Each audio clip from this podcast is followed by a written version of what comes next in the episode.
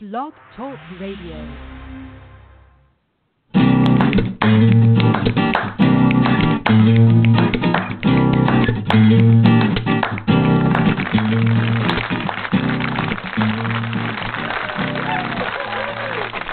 Welcome to Thursday night at the Speakeasy Cafe. We would like to invite you to take the stage for the Sound of Ink open mic poetry night. Now, let's get started. I want your ink in our ears.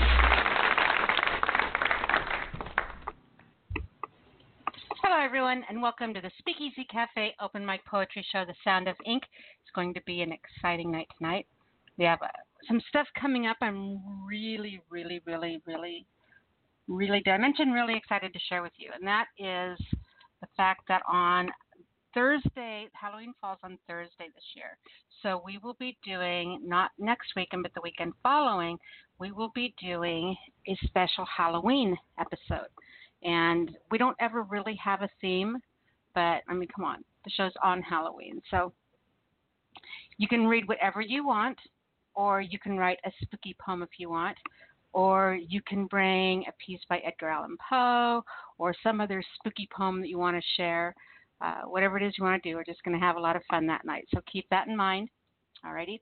We've got some spooky prompts up on my Facebook page, so if you're over there and part of that network, make sure you check out some of those. And we're having a lot of fun with them. There's some really good. I'm really excited because there's some really good, uh, really good poems have been coming out of those prompts. Okay, so the next thing is that right now, tentatively, barring any unforeseen moving it a week forward or a week back, um, because our actual anniversary, our 13th year anniversary, is actually on Thanksgiving this year. So I think that we are going to be doing our 13th year anniversary show on November 21st. And really excited about that. I mean, think about it, you guys. Seriously, 13 years. We have been doing this every single week for 13 years. How crazy is that? You know, and there's some of you, which is it's really kind of awesome because there's actually some of you that I've known since before the the uh, program ever went on the air. And there are some of you that have been calling in consistently since our very first episode. We still have poets that are that are calling in after 13 years. They're still here, still part of this community. You know, and everything, everyone that we have met between, you know, between A and and well, I'm going to say we're only, I was going to say A and Z, but Z is the end. We're not at the end yet. So anything between A and C, everyone between A and C, or 13, was the 13th letter? I don't know. I'm not going to get that technical with it. But you know, everybody that's just come and shared, and you know, the people who are here all the time, the ones that just come once in a while, the, you know, all of you, everybody that, and even the listeners. I mean, think about that. You know, uh, we'll get to talking something important about listeners here in just a minute. Um, but I just want it's, it's amazing. It's absolutely amazing. I want to thank all of you for helping build this show and do what we've done for the last 13 years and making it so special. And it really is it really is an absolutely magical community, and we'll talk about a little bit more about that on the anniversary show. I want to ask everybody that if you have any uh, speakeasy cafe stories or you know any, anyone that's inspired you or something that happened because of the community you're a part of here if you can shoot me over a message and uh, let me know what it is. I think that on the anniversary show, we're going to be bringing on a couple of, of um, short guests where we bring someone on, talk to them for a little bit, and let them share their speakeasy story and, and what the show has meant to them over the last 13 years, and, and the members and the readers and and the people that have inspired them and the community and all of that. So I'd really like to be able to share some of those stories. So if you have a story that you'd like to share, and tell on our anniversary show. Shoot me a message on Facebook. If you're not on my Facebook, uh, uh, whatever it's called, friends list, my friends list, you can find me on there under Nyla, N-Y-L-A dot Alisia, A-L-I-S-I-A, and shoot me a message. I'd love to be able to schedule some of those on the show. And if you don't want to call in or you can't call in on that day, you can pre-record them for me on an MP3 file and shoot them over to me in an email, and we can upload them and play them on the show if you want to do something like that, that would be really cool too. All right, so yeah, anniversary show, November 21st. Really, really excited about that. If you are interested in putting together a writer's workshop with us, we would love to do that. And once again, if you're not on my contacts list on Facebook, it's Nyla, N-Y-L-A dot Alisia, A-L-I-S-I-A, last name Alisia. You can just shoot me over a message. Let me know what you'd like to put together. Your workshops can be pre-recorded or done live or a combination of both, depending on which way suits your needs the best. You do not have to be a professional workshop provider in order to do one of these. We all have something to teach and we all have something to learn. So you could do a workshop where you take a step by step through actually writing a finished poem and do the an actual poetry workshop. You can come on and talk about a poetry form or you know teach us how to do the different styles of haikus. You could talk about your favorite poet, your favorite genre of poetry, your favorite uh, era. You know, you can talk about, you know, take a poem. You know, they, I think they teach a whole college course on the Red Wheelbarrow by Carlos Williams Carlos. And, uh, you know, so take a poem and talk about, you know, the different meanings can be inside. Whatever it is you want to do. Um, it'll be a lot of fun. Let me know what you want to do. We will get that put together. The next thing I want to do is I want to thank our sponsors for our 2000- and 19 on air license for the Speakeasy Cafe for our 12th year on air, year 2019.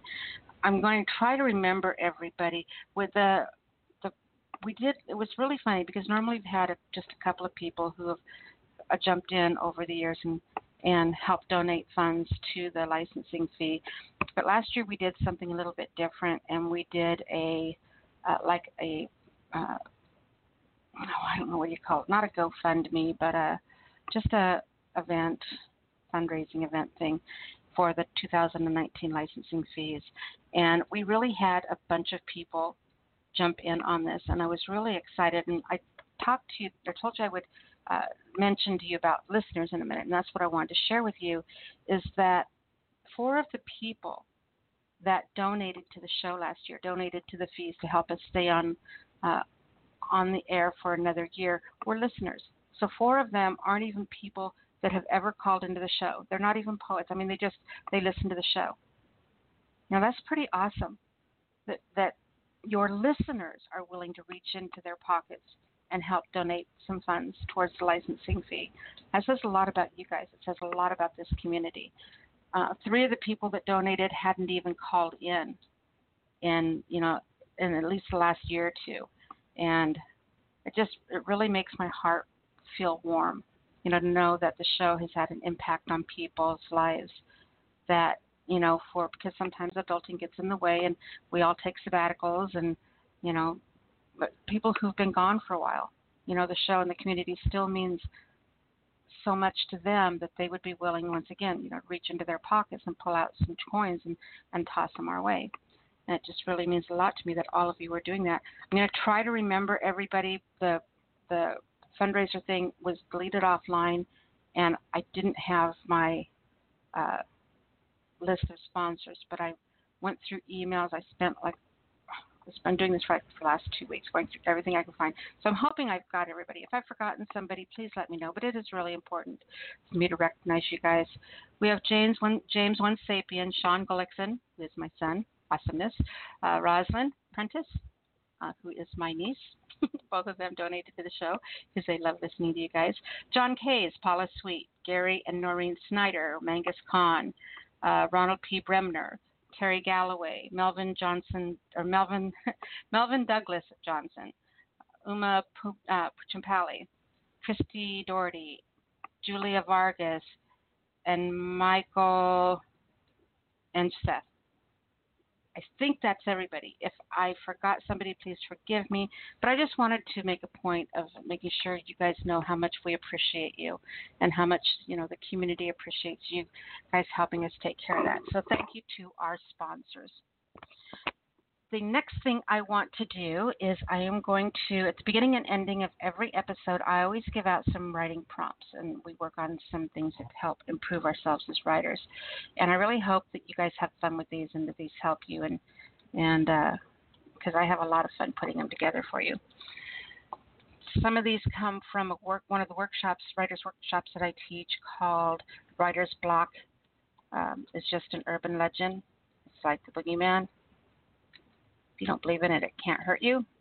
So these are all things, the things that I give you are all things designed to get your pen moving, to feed your creative side. You know, you have to do things every day you know, just like you have to do things every day to make sure your bills get paid or to make sure that, you know, there's food in the house or you even have a roof over your head or whatever it is. You know, there's things we do every single day for our survival. And I think that we should take as we should take and put in as much effort to our creative side and its survival as we do, you know, we, we need to feed that creative side of ourselves. And we spend all day long doing that you know, doing things for our adulting us. But but most of us won't even take five minutes in a day, and discipline ourselves to spend five minutes a day feeding that creative side of us. You know, and a lot of times we think when we when we get writer's block, you think you have writer's block or whatever it is. It isn't. It's just because you've gotten out of that habit and you get into quicksand. And there's so many ways to make sure that never happens. And in doing all these things, you become a better and stronger writer as well. So I have a lot of fun sharing these things with you. The first thing I'm going to give you this week is your journal assignment. Everybody should have a journal, and this is your journal assignments. It's important. Spiral notebook, whatever. I don't care, but I want it to be pen and paper. I don't want these done on your computer, please, and I don't want them done on like a tablet or anything like that. Nothing electronic. I think that your brain works differently when you are scratching a pen across paper, when you feel the drag of that ink, when your when your words are tangible. You know, when you feel them when you form them with your fingers. I think there's a your your brain just it, it works in a completely different way. So please, on your journal assignments at least, please do those in an actual journal of some sort, whatever form you want that to be, besides electronic. so one of the things that I've really been pushing because I think it is the easiest and the most important thing to do as a writer is free writing. And free what I've been doing for your journal assignments is I've been giving you a free writing like a, consider it like a catalyst or a thought provoker or an idea starter. So you know I give you an idea, put your pen down, start writing, and go from there. So what I want you to do for this week's journal assignment is I want you to write at the top of the page the first time I held someone's hand. The first time I held someone's hand. So put that at the top of the page. Write it the first line, the first thing you write. The first time I held someone's hand, and take off from there. And this is something that's for your eyes only. It isn't supposed to be pretty. You know, this is just something to push you out of your comfort zones a little. And it doesn't have to be a story. It doesn't have to be a poem. It's just a stream of conscious thought. And I want you to write and keep writing. Write for at least 10 minutes. Think about everything you do to, you know, to be your adult self. Give 10 minutes to your inner child, to your creative voice, to your soul, to your, you know, your inner muse. You know, 10 minutes at least a day. You can find 10 minutes somewhere. Keep the journal in the bathroom. You're kind of a captive audience in there. But I want you to write that down. The first time I held someone's hand, take off writing from there just open stream of conscious thought, consciousness, um, and then just keep writing. And it doesn't matter if by the time you get to the end you're jotting down your grocery list. The key is just to let go and write. Let your thoughts free fall. Uh, this is a da- this I seriously I cannot tell you this enough. This daily practice, in my opinion, is one of the single most important things you can do as a writer. Just as important as reading, because if you're not reading more than you're writing, you're doing it backwards. You have to have input in, in order to have output. All right, so the next thing I'm going to give you is your writing exercise. Now, writing exercises to make you get sweaty. This isn't meant to be pretty at all. It's not meant to produce a poem. It's just something that actually this one is. I lied. this one you're actually you are writing a poem. This exercise, um, but these are just meant to really make you write in a direction you may not normally write, or write it in a way that you wouldn't write about it, or in a form you wouldn't write it in, or um, you know from a perspective you may not have thought of before. This one is fun and super easy, yet it's it, it seriously pushes most of us, I think, out of our comfort zone and makes us really think about what it is we're trying to say. You know, it's pretty easy to sit down and write a poem because we have all the words in the world and all the time in the world. But when you are confined to a structure, all of a sudden that totally changes. Okay. What it's designed to do is it really makes you pay attention to your word usage. Like when um, when you limit the number of words you can use, you have to get to the point. You have to get the point across. Um, to get the point across, what is it I'm trying to say? When you're limited the number of words you can use, in order to get your point across, you're less likely to use like use like fluff words, and you'll find that you really have to think and contemplate and search out uh, strong and impactful word combinations that pinpoint or say precisely what you're trying to convey to the reader. You can't just throw a bunch of garbage in there and hope something comes out of it. You really have to pay attention to what you're saying to make each word count, each word carry its full weight. So I'm not a big one on forms. Forms are hard for me, and we're going to talk about that at the beginning of the year.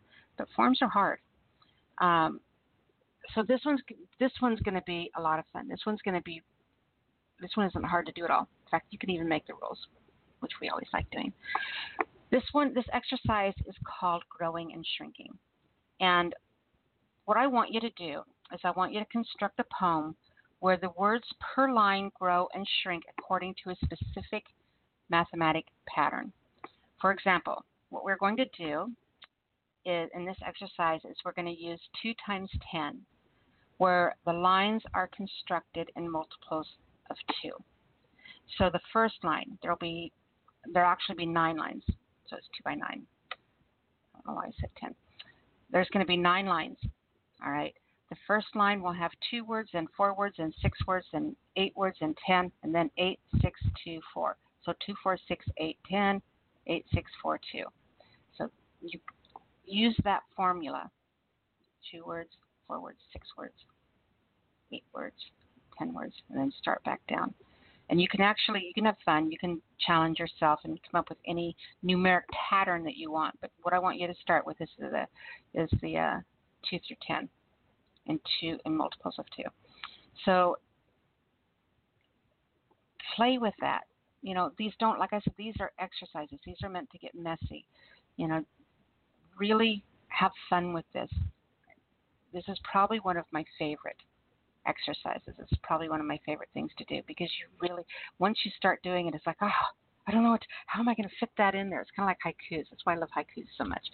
But yeah, have fun, challenge yourself, make up your own pattern after you do my one, two through ten, where the lines are constructed in multiples of two, and play with that and have fun.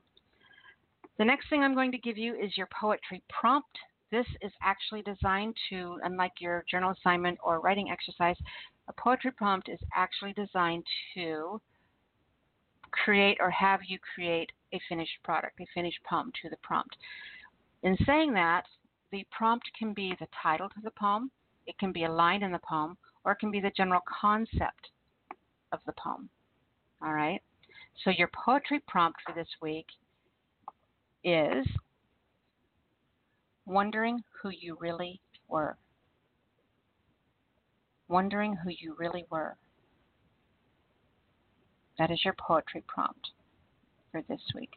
Wondering who you really were. And then the last one I'm going to give you tonight is called That's My Line. And what this is, is it is a line borrowed from someone's poem that was read last week. So for example, this week while you guys are reading, I will be writing down one of your guys' lines and it will be next week's prompt. So that's my line borrowed poetry prompt from last week for this week is Smoke of a Vapored Dream. Smoke of a Vapored Dream. That was a poem from Leela. Smoke of a Vapored Dream. All right, there's your writing things, stuffs. fun things to do for the week. If you missed any of those, don't fret. You can come and listen to our archived podcasts and uh, jot those down when you have time. Get all the directions and instructions on those. And if you ever find yourself sitting there at night and you don't know what you're going to write or what you're going to do, and you get a little stuck and you need a push, you can open up any of our episodes and listen to the first 10 minutes of the show, and you will get your writing prompts, and you can go off and running from there. All right. Okay, so now the next thing we are going to do is we always start and end every episode of the show with an audio track. So I am going to play one for you tonight. If you're a recording artist and you would like to have your piece played on the air, you can email those to me. The word that is in the email title. Email those to me at thespeakeasycafe at gmail.com. Thespeakeasycafe at gmail.com. All right. Make sure you put MP3 audio file, audio track, something like that in the subject line for me, and we can get those uploaded to the show's library and play them for the world. the one that I'm going to play tonight is by Phil Kaye, and it is called Before the Internet. You are going to love this. It is summertime in the 90s, before the internet, and I'm sitting on the couch with Ben, my best friend who has a bowl cut like I do, and I ask Ben what he wants to do, and Ben says what he always says. Oh no, dude, what do you want to do?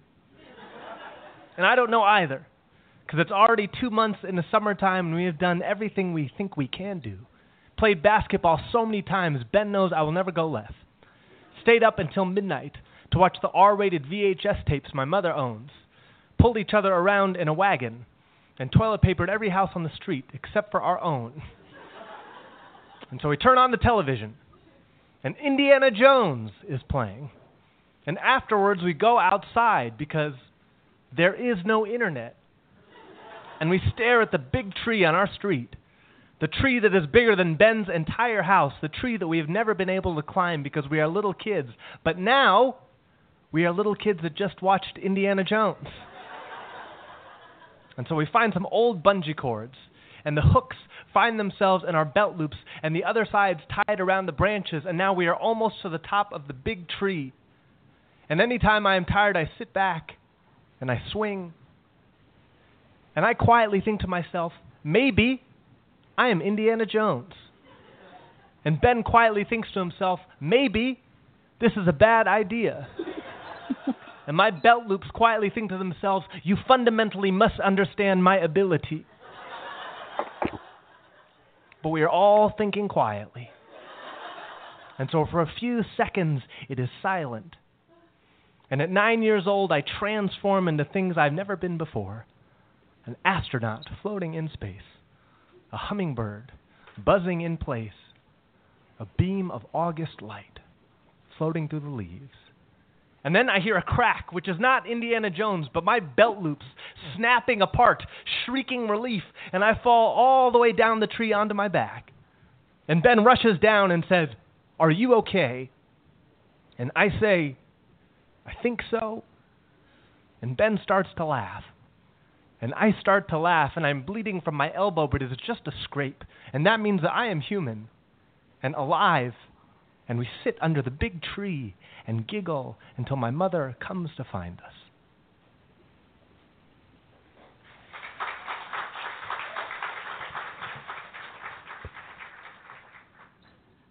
Phil Kaye is one of my favorite contemporary poets, poets of our time. And I love that piece because I think it does a really, really good job. I mean, if you go back and listen to that, and that's on, uh, that's uh, Phil Kaye, K A Y E. You can find him on YouTube, and that was a piece called Before the Internet. But if you can, go listen to it. Sit back and, and really kind of listen to the structure of that, the different ways that he conveys things from his past, you know, where, you know, he says, you know, he thinks, and then his friend thinks, and then his belt loops think, you know, the different voices, you know, how everything was interwoven and a part of each other and had a voice back then. And, you know, think about what it was like in your childhood because you know there there's a definite split in culture happening right now because we still have generations alive and will be for a long time but we still have there's a split in generations we have the generation before the internet and we have the generation right now after the internet And it's kind of like we're losing all of the people who lived and fought in World War II. So if we want firsthand experiences, if we want to hear firsthand stories about World War II, the people who can tell those to us, we're losing them very, very quickly. You know, and someday it's going to be those before the internet. You know, whose favorite sound in the world was the banging of a screen door, that wooden screen door. You know, that was like shooting a bullet at a horse race and the gates opening and you were facing your day head on full steam you know with with the thought of every possibility and everything the day is held that sound that screen door banging you know i think that that my kids are going to be the last generation that remember what was like what life was like. And I, I sit there and I look at little kids now, two years old, playing with their iPads, you know, sitting on their dad's phone, you know, sitting there playing, oh, what Minecraft or something like that too. You know, and they're growing up, and I think that's ridiculous. But I have to remember they're growing up in a different world than I grew up in. They're growing up in an information electronic society. And so maybe learning those things at two is going to be a head start for them. You know, for me, it's like, you know, read that kid a book, give him a peanut butter sandwich, and push him out the back door and let him go play. You know, but that's the world I grew up in, not the ones these kids are. You know, so listening to that poem, I realized the cultural importance of it. You know, to be able to paint the picture that that Phil Kaye painted in that piece that someday someone's going to look back on and say, wow. You know, so I, maybe that's going to be my extra homework assignment this week is I want everyone to think about, you know, if you are from that generation where you know what the slamming of the screen door means before the internet, grew up, you know, without being attached to something electronic. I challenge you all to sit down and write a piece about that, about what that meant how that was different. You know, write something nostalgic that takes us back to that that time. So yeah, that's extra homework, extra credit. All right. Once again, that was Phil Kaye with Before the Internet. Check him out on YouTube. Now, we are getting to the part of the show which you guys love, is because you get to come on and share and read your poems to the world. If you would like to call in tonight, the number is 646 595 3965. That's 646 595 3965. Make sure. Uh, make sure that you listen to the instructions when you call in, and they will tell you how to get in the lineup and be able to come on the air. 646 595 3965. If you are on hold, this is what you can expect tonight. We do take callers in the order that you call in such as our first caller tonight is area code 419. So 419, we'll get to you in just a moment. When I bring you on, please make sure that you introduce yourself. This is vitally important. I can't stress that enough. It's such a huge help to me, and it lets the people know who's that are listening who is reading, and it attaches your name to your work. You never want to send your work out there into the world, you know, because basically when you read on here, you're publishing your words on the airwaves, and someone can go back. I mean, we're 13 years going, going strong, guys. So you could go back right now if you wanted to and listen to our very first episode 13 years ago, the very first show that, you know, maybe I'll do that on Wednesday. I'll replay our first episode. That would be really fun, wouldn't it? I'm going to do that. Okay. let me let me make a note. Hang on, I'll forget. First episode replay. So maybe we'll do that on Wednesday before the Thursday show for the our anniversary. Okay. So anyway, yeah, you don't want to have your your workout going out there into the without your name on it. That's really important. So make sure that you do that. Introduce yourself. Hi, this is blank. and off we'll go. Right now you can do two poems as long as they're not real long. We our phone lines aren't crazy busy, but they're fuller than normal. So two poems, keep them on the short side. You can do one long regular poem or two short poems um, to medium. You know, you know, keep your reads to right around five minutes long, or your poems to right around five minutes long. Be courteous of the people who are waiting in line behind you. If the lines get any busier or any slower, if we lose lines, um, right now looks like we're okay. No technical issues to worry about. but uh, you know, I'll let you know if we have to cut that back to just doing one at some point because the lines get too busy. Um, I'll let you know. But right now, you are you're welcome to do too. And just kind of as a side note, the only exception to the one poem rule, like if the lines just went insane, crazy, busy right now, we have uh, 500 lines coming into the show, into the studio.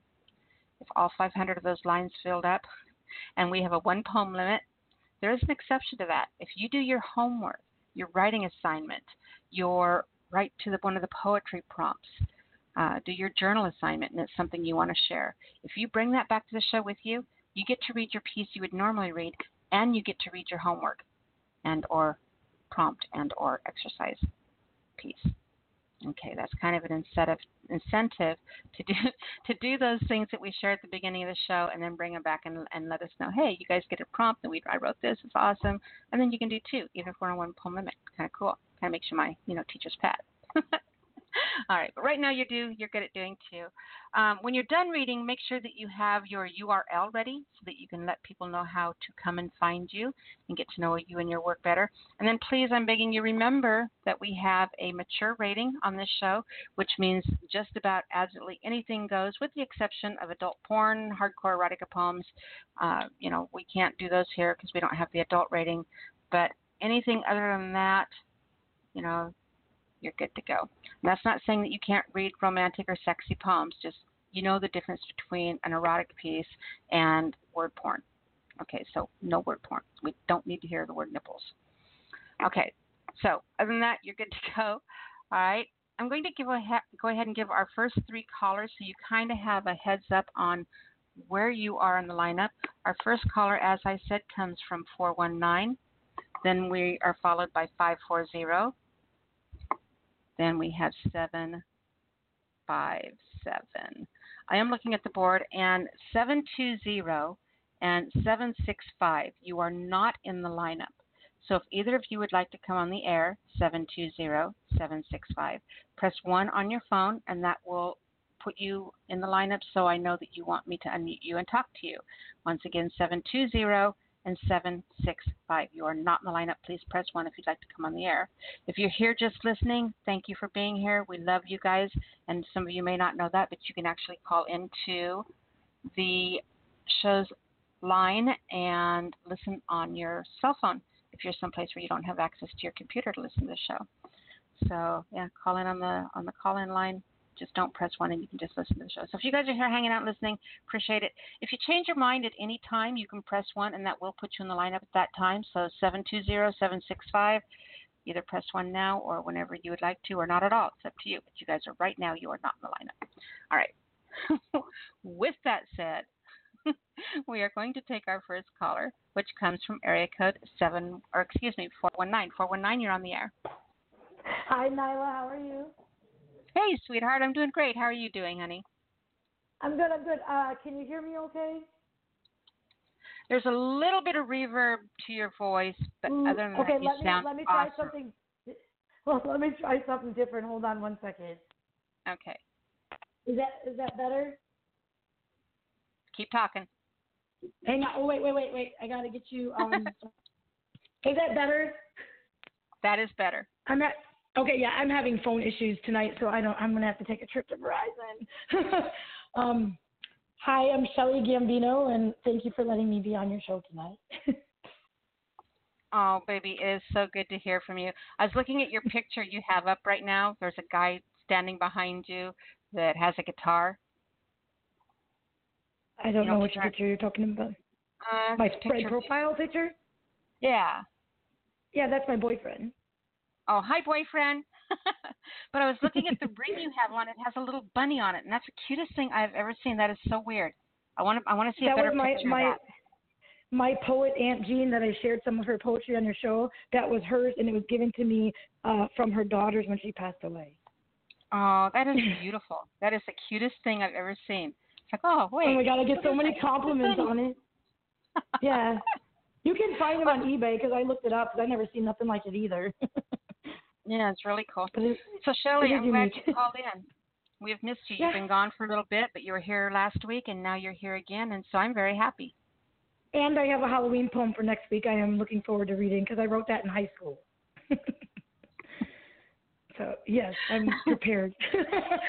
I don't. I think I wanted to do it last year, but I couldn't find it or something. So yeah, that'll be fun. That'll be a fun show. they all are fun though, right? Mhm. I have fun with them all.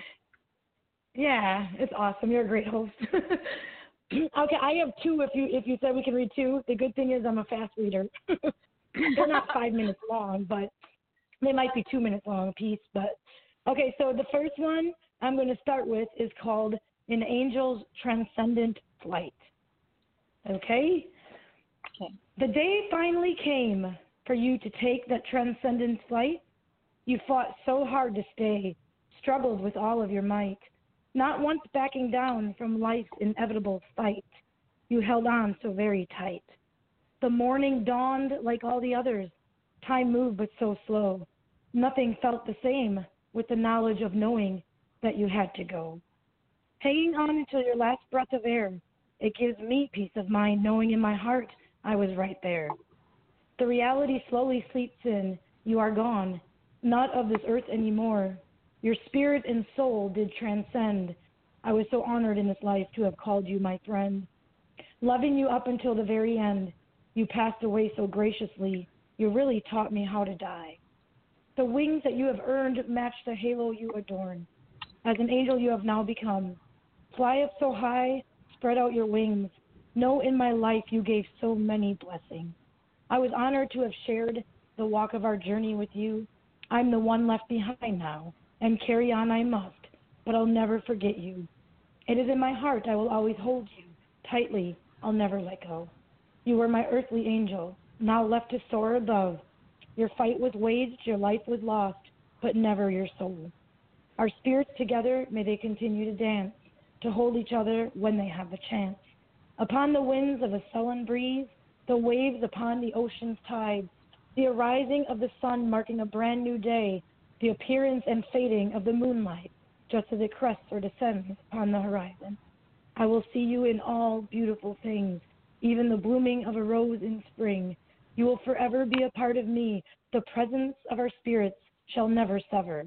Your immaculate, timeless beauty will stay with me forever. Although my heart aches with the sadness of your absence, you and your love will leave me never.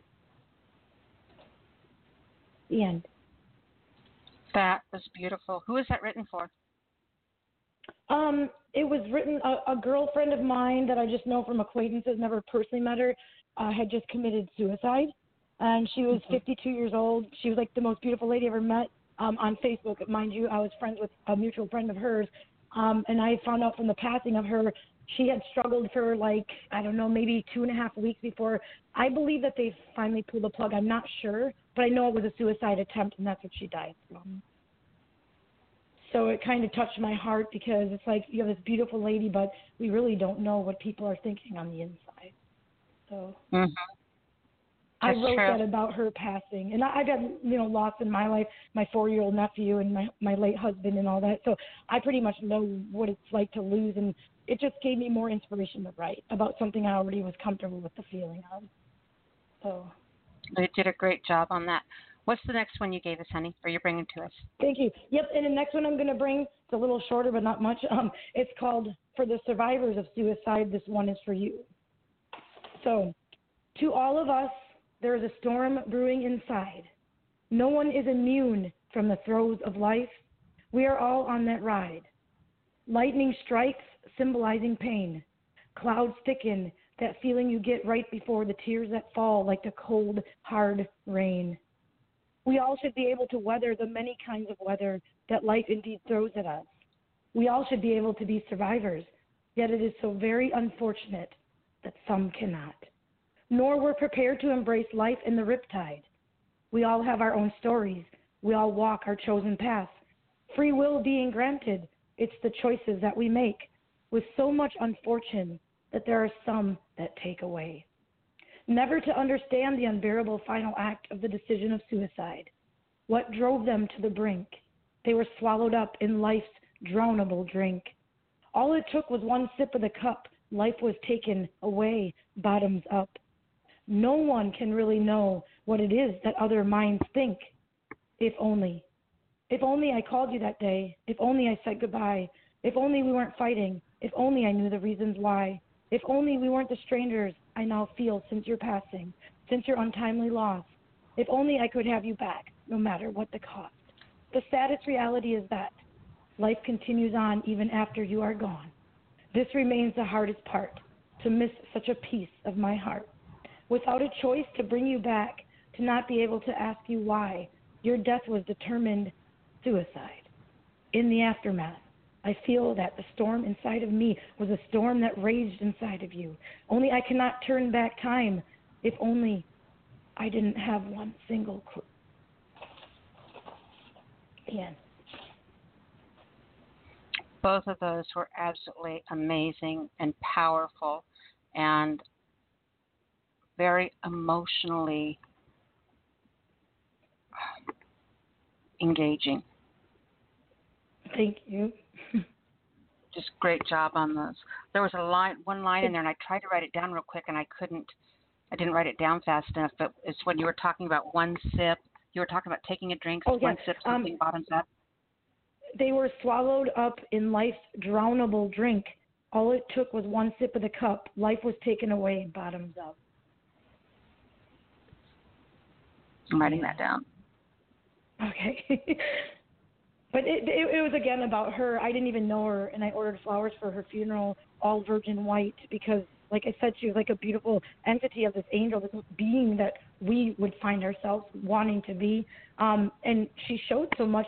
She had sent me a friend request on Facebook because I wrote poetry to her to a mutual friend of ours, and then I found out in her passing that she loved women that were strong and that had a place in their life and knew who they were. And that to me, in her death, I found like why she maybe accepted or had sent me that friend request.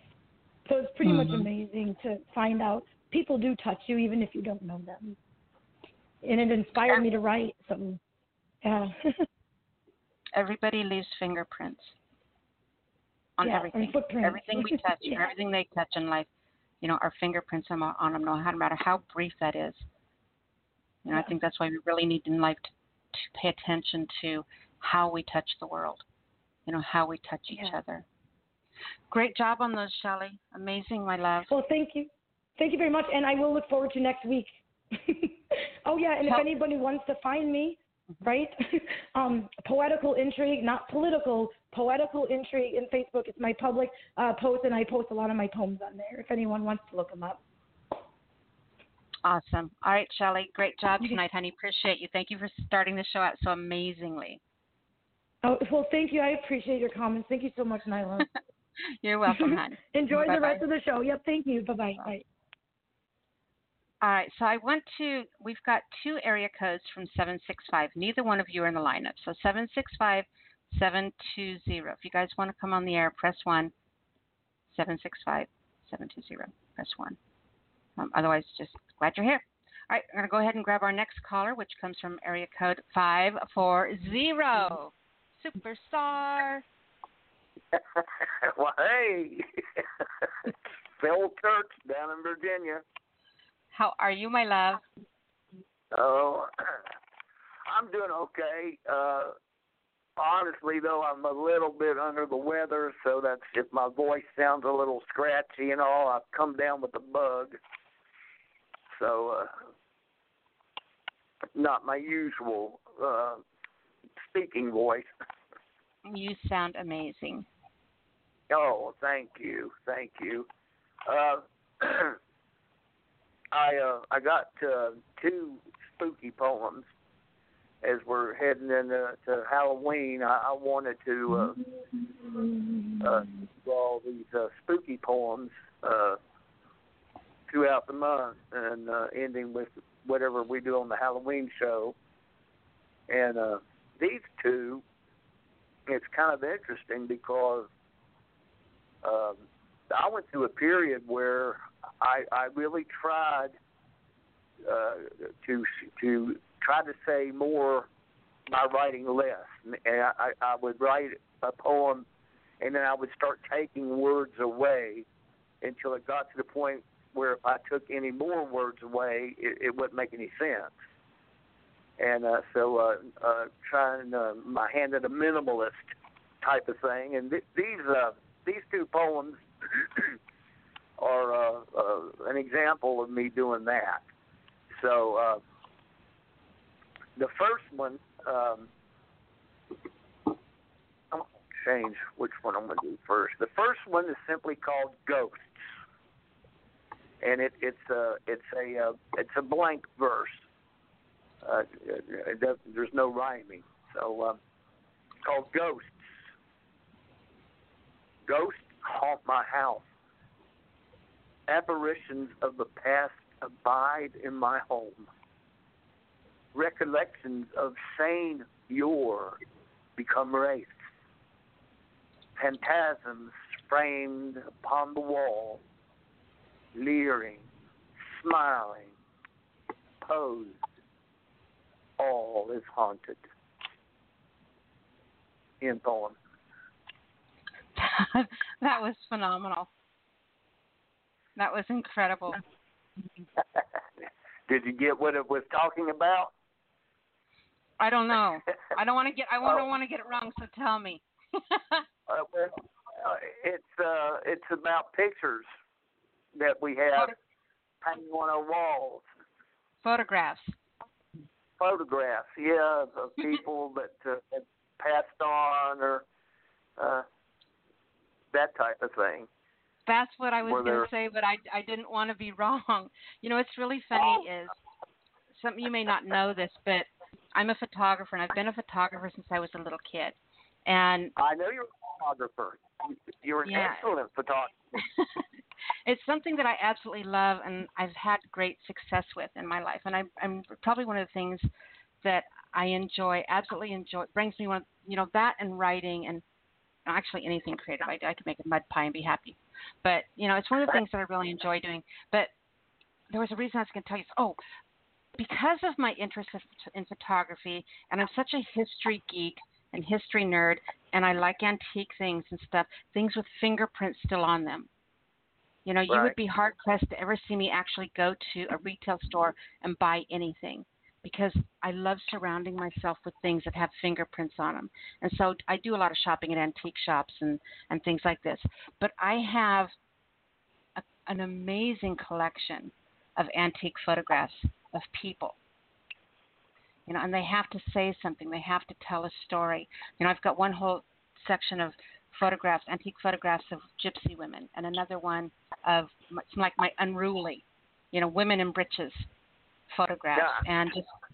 I mean, I, I'll I'll take a picture and show you. I'll, I'll send you over a picture of some of them on my wall. But when you were reading that piece, that I was sitting there going through.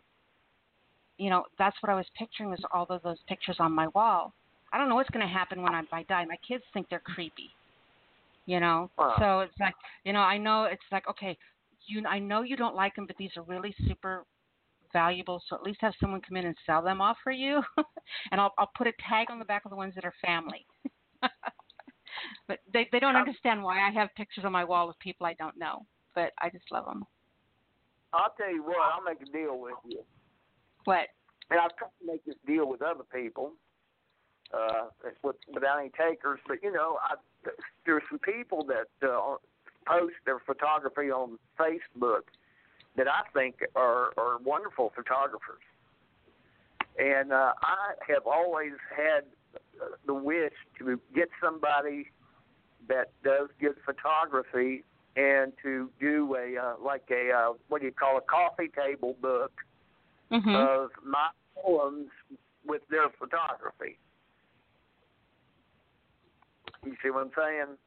Hmm If you look through my photographs and you see anything that you like and you want to have one of your poems put on it, put with it, send me the send me a message with the poem and a copy of the picture, and I will do that for you.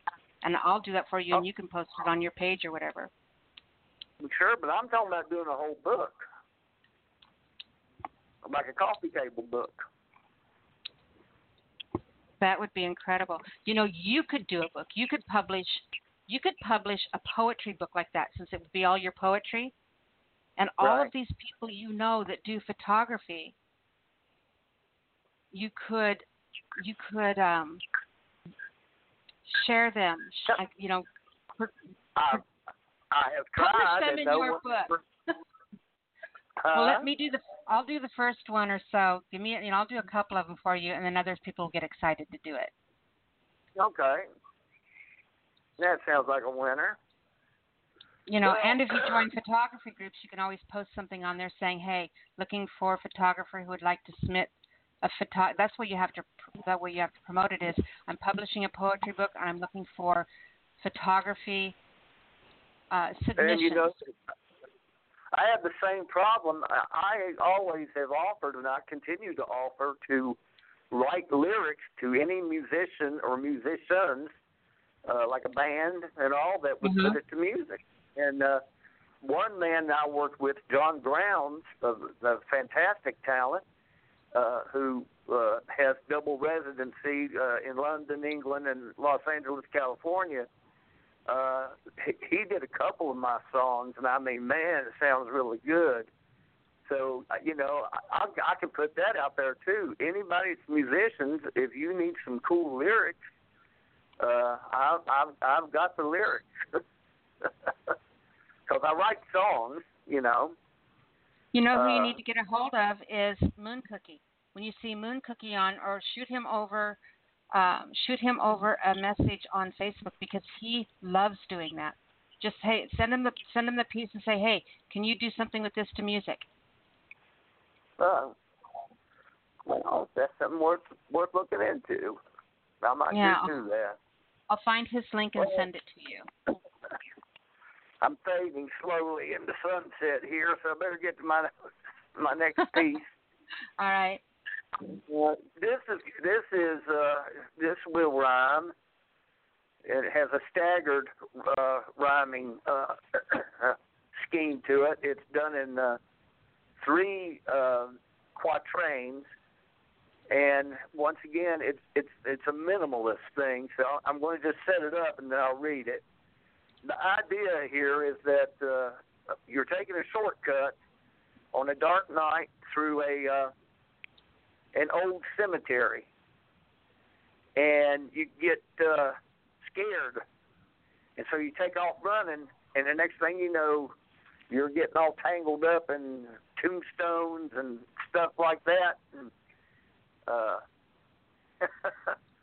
uh, which is, you know, not uh, helping you to not be afraid, but is in fact scaring you more. So this is called boneyard strolling. A shortcut route on moonless night in October chill, fraught with fright. In God's acre, a potter's field, with ghostly whispers by terror steeled. A blurred wrangle of phantoms dead in tombstone tangle. And then I fled. In peace.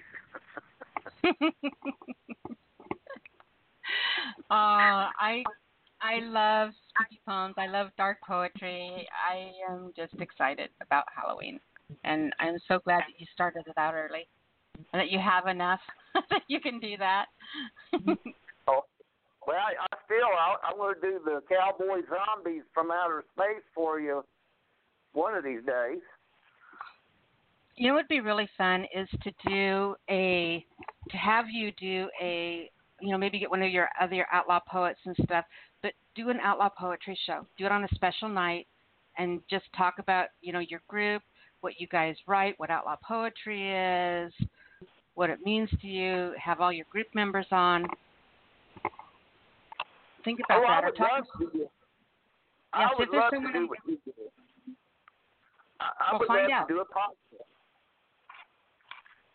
you should. Do what? You could do 'em- you could do them pre-recorded too, if you wanted to. Well, I would like to do a podcast and and uh, with my outlaw poetry group, Mhm. and some of the people that I would have uh, that I could do interviews with. Uh, you're talking about people who uh, uh, have actually written poems with the Dalai Lama. Uh, I've got some that uh, performed with Pink Floyd. Uh, lots of talent in that group that that would make for some really interesting uh, interviews, and then of course reading the uh, the outlaw poetry. So uh, that's something I'm I'd like to learn how to do what you do and uh, do it that way. So maybe that's Let me know you when can, you want to, and, and I will help you do it. I'll help you set it up. I'll help you make the account. I'll help you do all of it. you got a deal. Okay. That is a deal. All right, my my uh, my uh, uh, little Naya, my Alisia. I'm going to have to get off here. Uh, y'all can find me, Phil Church, on Facebook and shoot me a friend request. And more the merrier. And uh, uh, you can also find my books on Amazon.com, and I would uh, urge you to look up Appalachian lore, Haints, Hexes hoodoos and such. I wrote that, and it's a really interesting book about some of the ghosts and monsters in the Appalachian uh, and legends here in the Appalachian Mountains, and I think you'd get a lot of enjoyment out of it. That and would that's be awesome. you can get the name on. So, and I guess with that, I'm going to bid you all a good night, and I, I'm going to go to bed. All right, sweetheart.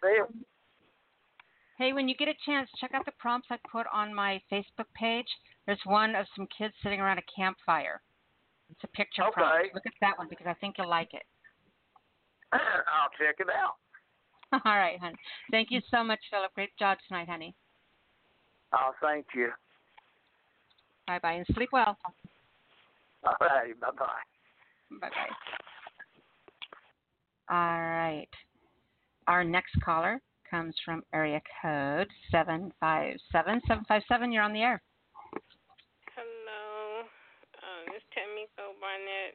Hey, crazy lady, how are you? I'm a crazy lady. Mhm. I won't ask why. In the best way possible, though. In the best okay. it's good to hear from you, sweetheart. How's your week been? Oh, it's been pretty good. It's been pretty good. Getting cold around here, but I love the season, so Mm, I fall is my absolute favorite. I was driving down River Road uh, yesterday, and it was late afternoon, and the sun was kind of that ambery glow time of the day, and there were thousands and thousands of orange oak leaves because River Road is like nothing lined, lined with oak for miles and miles and miles, and you know it's just like driving through through miles of falling orange orange leaves. It was incredible. It was the coolest thing. I wish you'd have been Mm. with me. You'd have loved it. You take a picture of it? No, I was driving. Oh, okay. That's but I. I will get a video of it. I should have. I should have stopped and taken a video because it was just amazing. when I was driving, I I have actually, I I think one time I took a picture of um while I was still driving, like on the little interstate to go from one side of the city to another in my hometown, and I caught a look at the moon. It was like directly in front of me in the sky, and it hadn't even gotten dark yet. And I said, oh. I went ahead and grabbed the phone, the phone, and flipped it open, and um, and took the picture real, real quick outside of it. And I said, uh oh, I hope no nobody honked the horn or called the police on me, because I kind of hung the phone out of the window a little bit to catch that picture. It I so do that all the time. We're okay. But it's like I um it was such a beautiful moon that that evening. It hadn't even gotten dark yet. So but um but yeah, I got two short pieces tonight. Well actually I was trying to remember if I did the ball and chain, the yoga blues or not and it's a little bit longer than usual.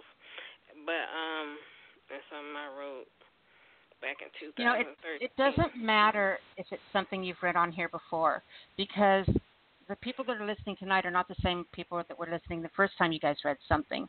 So it's okay if you have a favorite piece or something you're just in the mood to read. It's okay to do a poem on here more than once, just so you know. I know, I know, I know, but I, I was just kind of. I know you know, but they might not have known. I know you know. Yeah. You know everything. You're just on it, man. no, I'm not. Oh God, I don't know everything. Too much pressure. Um, but yeah, I think I might go ahead and do that one, and then um, do a real short one, a haiku. okay. So the first one, like I said, is called Ball and Chain, the Yoga Blues. All right. Sitting in my easy pose, breathing in light through my nose.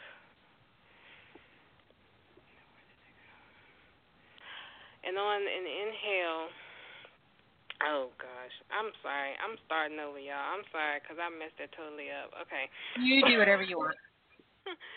sitting sitting in my easy pose, breathing in light through my nose. And on an in, exhale, wow. And I now I see why I wanted to do the two short pieces. Okay. You can switch it if you want to. If you if you need to, I'll I'm do that so sometimes. I'll have no. I I'll sit there and I'll be reading something and I can't read my own writing. That's like, oh shit, what do I do now? so if you want, you know, sometimes something just gets stuck on our face and it's because we're supposed to be reading something else. So if you want to pick something else out or you want to start again, it's whatever. We're fine. We're just hanging out. We're good. Oh, okay, I'm gonna just do two short pieces because I'm trying to actually do this from memory. So right now, this is like you know, this is middle age in, in action. Okay, so never mind. I'm sorry, y'all. Okay, I'll I'll do it another night when I can get myself together. Goodness gracious. Okay. um, I'll go ahead and do. It's one called Reality Check. Um, I've heard about things that telescopes see, and I've heard about messages that people receive in their hearts and spirits. Somewhere between atoms and somewhere between atoms and spirits, a heart pumping of blood and love. Both are real to me. In peace. I love that. Both are real to me. That was amazing. Thank you. You're welcome. um, just me going on and on about just think about science and spirituality and um, the whole thing about being both human and spirit because you know as some of the philosophies goes where some people will say we're spirit having a human experience and other people will say you know we're human who might have spiritual experiences. So I think it's a little bit of both. So that's pretty much what that Kind of like ca- kind of like calling someone an old soul. Mm, yeah. In in a sense, yeah, an old soul. That's, Mhm. Um, so that one was that, and, and I have a little haiku called "Only in My Dreams." Um, I found a place of peace residing far beyond these walls, and I smiled. End poem. Aw. I love that one. That was wonderful. Thank you. You are very, very welcome. All right, my darling. Tell everyone how they can come find you. Okay, um, poetrysoup.com forward slash M E forward slash T A M E K O one three. And um, I do have some pieces on timbooktu.com, T I M B O O K T U dot com. And my name, Tameko, of course, and Barnette, B A R N E T T E. Um, it's some other things out there by me. People grab stuff. Sometimes I Google myself and people grab stuff and put it on their sites, and I have no idea who these people are. But um, the, but I have some stuff out there. Um, you can just look for me. Um, so it's even some fiction and some other things like that out there as well for me. So that'd be it. Thank you so much. You are very welcome, dear, and we will talk to you next week. Yep. Perfect. All right, sweetie. Have a great night, honey. You too. All right. Bye bye. Okay. Our next caller looks like an international caller. You are on the air. Hi, Nella. It's Callum. Hi, Colin. How are you, sweetheart? How Absolutely wonderful.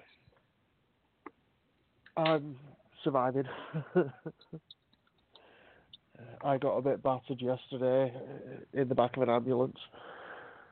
What the hell happened? Well, you don't have to Uh, tell I me, but being- ouch. no, I was being driven to an appointment, but the roads uh, like hell, so I was just bounced around everywhere to the point where I ended up unconscious. What kind of roads you guys have over there? Uh, speed bumps and everything, they're everywhere. Jeez. Can't even imagine that. Um, Well, I'm glad you're here and you're okay. Yeah, I've already been out performing tonight at an open mic night, so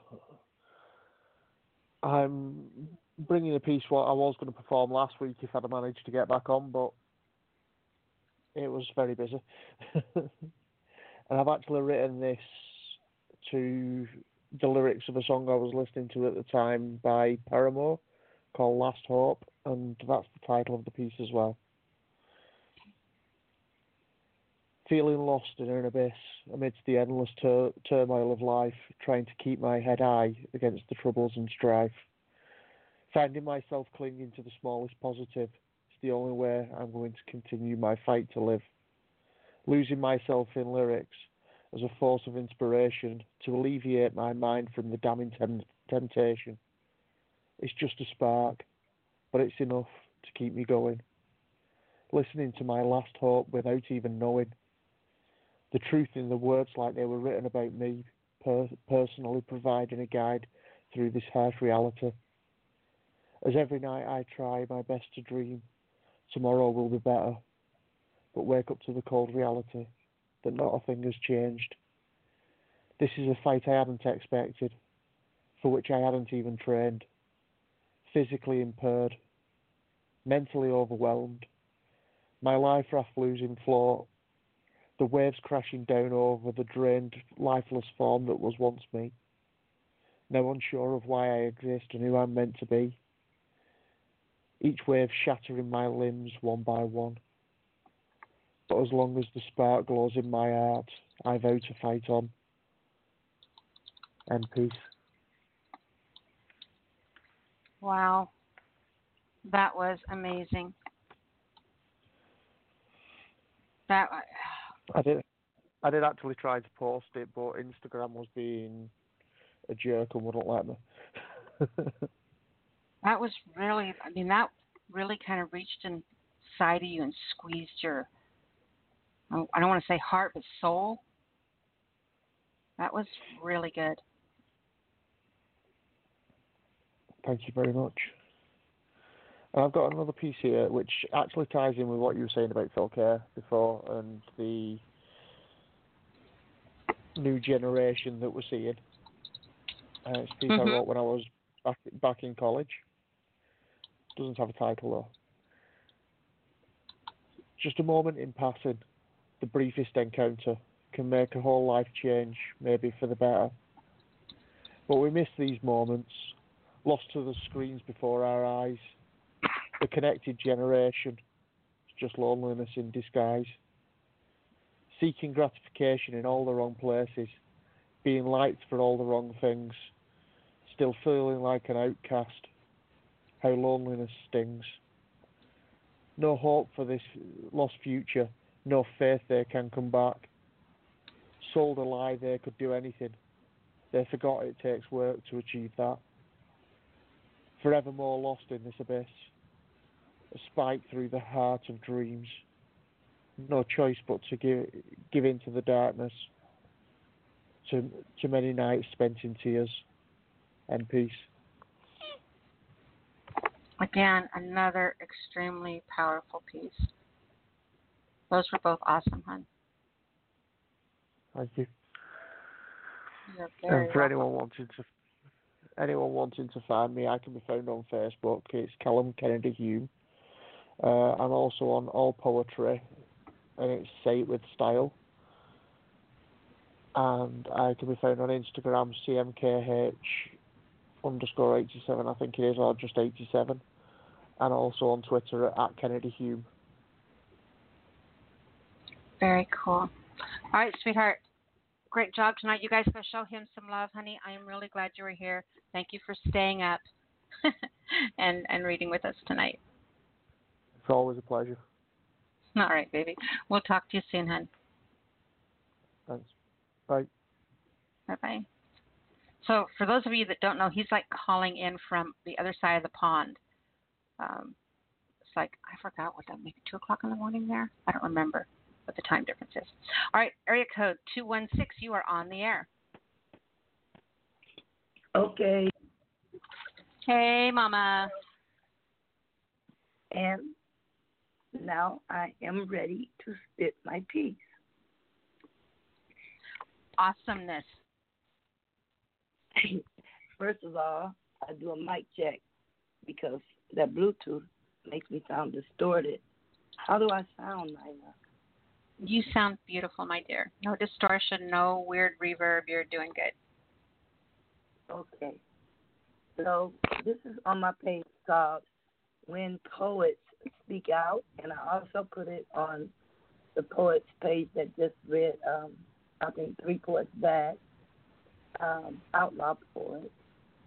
And uh, I didn't put this one on there, but I put one on there. But I'm going to read the one I put on his page first. It's called In Harm's Way. And this poem I can't ever really do the prompts because these, there's so much going on in the world that poet can't not respond to. So it's like I never get to do what I want to do because I got to do what I have to do. And the name of this piece is called In Harm's Way. Living in the chaos, mental illness at large, Who's on first? No one's in charge. The bases are loaded. The content of his character is showing, proving him impeachable. He's unteachable. And his God mind unreachable. Pretending to be all knowing while his ignorance is glowing. Lives shattered, innocence placed in the way of harm, patriots and soldiers unharmed. Sorry, patriots and soldiers unarmed. Guardians of the universe stand steadfast. They have heard no alarm. Standing bravely, trustingly, placed are sold into the arms of harm. Tears fall, hell fall, harming us all. Must say, we all stay in harm's way. In harm's way, but Mama always says, around Queen Vicki Acquah. Phenomenal. You sound really good tonight too. So I don't know Mhm. how you have your phone set up, but yeah, keep it set up that way because you came through real clear. That was an incredible piece, Mama. Are you reading two tonight, right? I can. Yeah. Okay. But you said, well, the other one is kind of long. You still want to hear it? Mhm. It's called uh, "Save the Drama for Your Mama." Dear drama, queens and kings, I thought we had seen the last of your kind. You're the new one on the scene. About you, my feelings were never preconceived. If that's what you believe, please be relieved. I am not out to get you. I'm just believing what you showed me. I have no time for attention whores. My mistake for not realizing it before. I needed to be careful because you take everything personal. Remove your nose and your toes won't get stepped on. But hey, that's my nature. I just like being free. Free to be me, not at all responsible for what you perceive. But if that's what you want to see, nothing I can do but continue to be me. I'm not responsible for how you see others or me. And cannot prove to you any more than to say, check my record before you try and wreck it. There are better ways to get in the game than stirring up hurricanes. Was quite peaceful before you came. And I'm still the same. Though I reached out, maybe I should have stayed in my lane. However, you seem to be stuck on some things. Were you thinking I may have had the time or the presence of mind to check you? You are likened to the proverb not my monkey, not my circus, but antennas still go up as if you came to hurt us. Something about your tail seemed out of order. I guess maybe the other stories of yours may also be off track. If you lie on me, I won't believe anything else you say. At least not as the truth, anyway. I will tell you, decent job at making up fantasies. Your intelligence could have been used something necessary, like addressing the adversary. The smart people I know don't eat wine. See, I know swine eaters. They all have bad minds, but I cannot walk on eggshells and dodge landmines at the same time. I mean, you still say the same thing as if I didn't take my time to explain. It's just stirring up emotions and creating commotions and many fruitcakes pass through. But wow, I didn't think it would be you. Here's what they usually do. They find your enemies and drop subliminals. Trick no good we can drop hints too, but not out of the blue.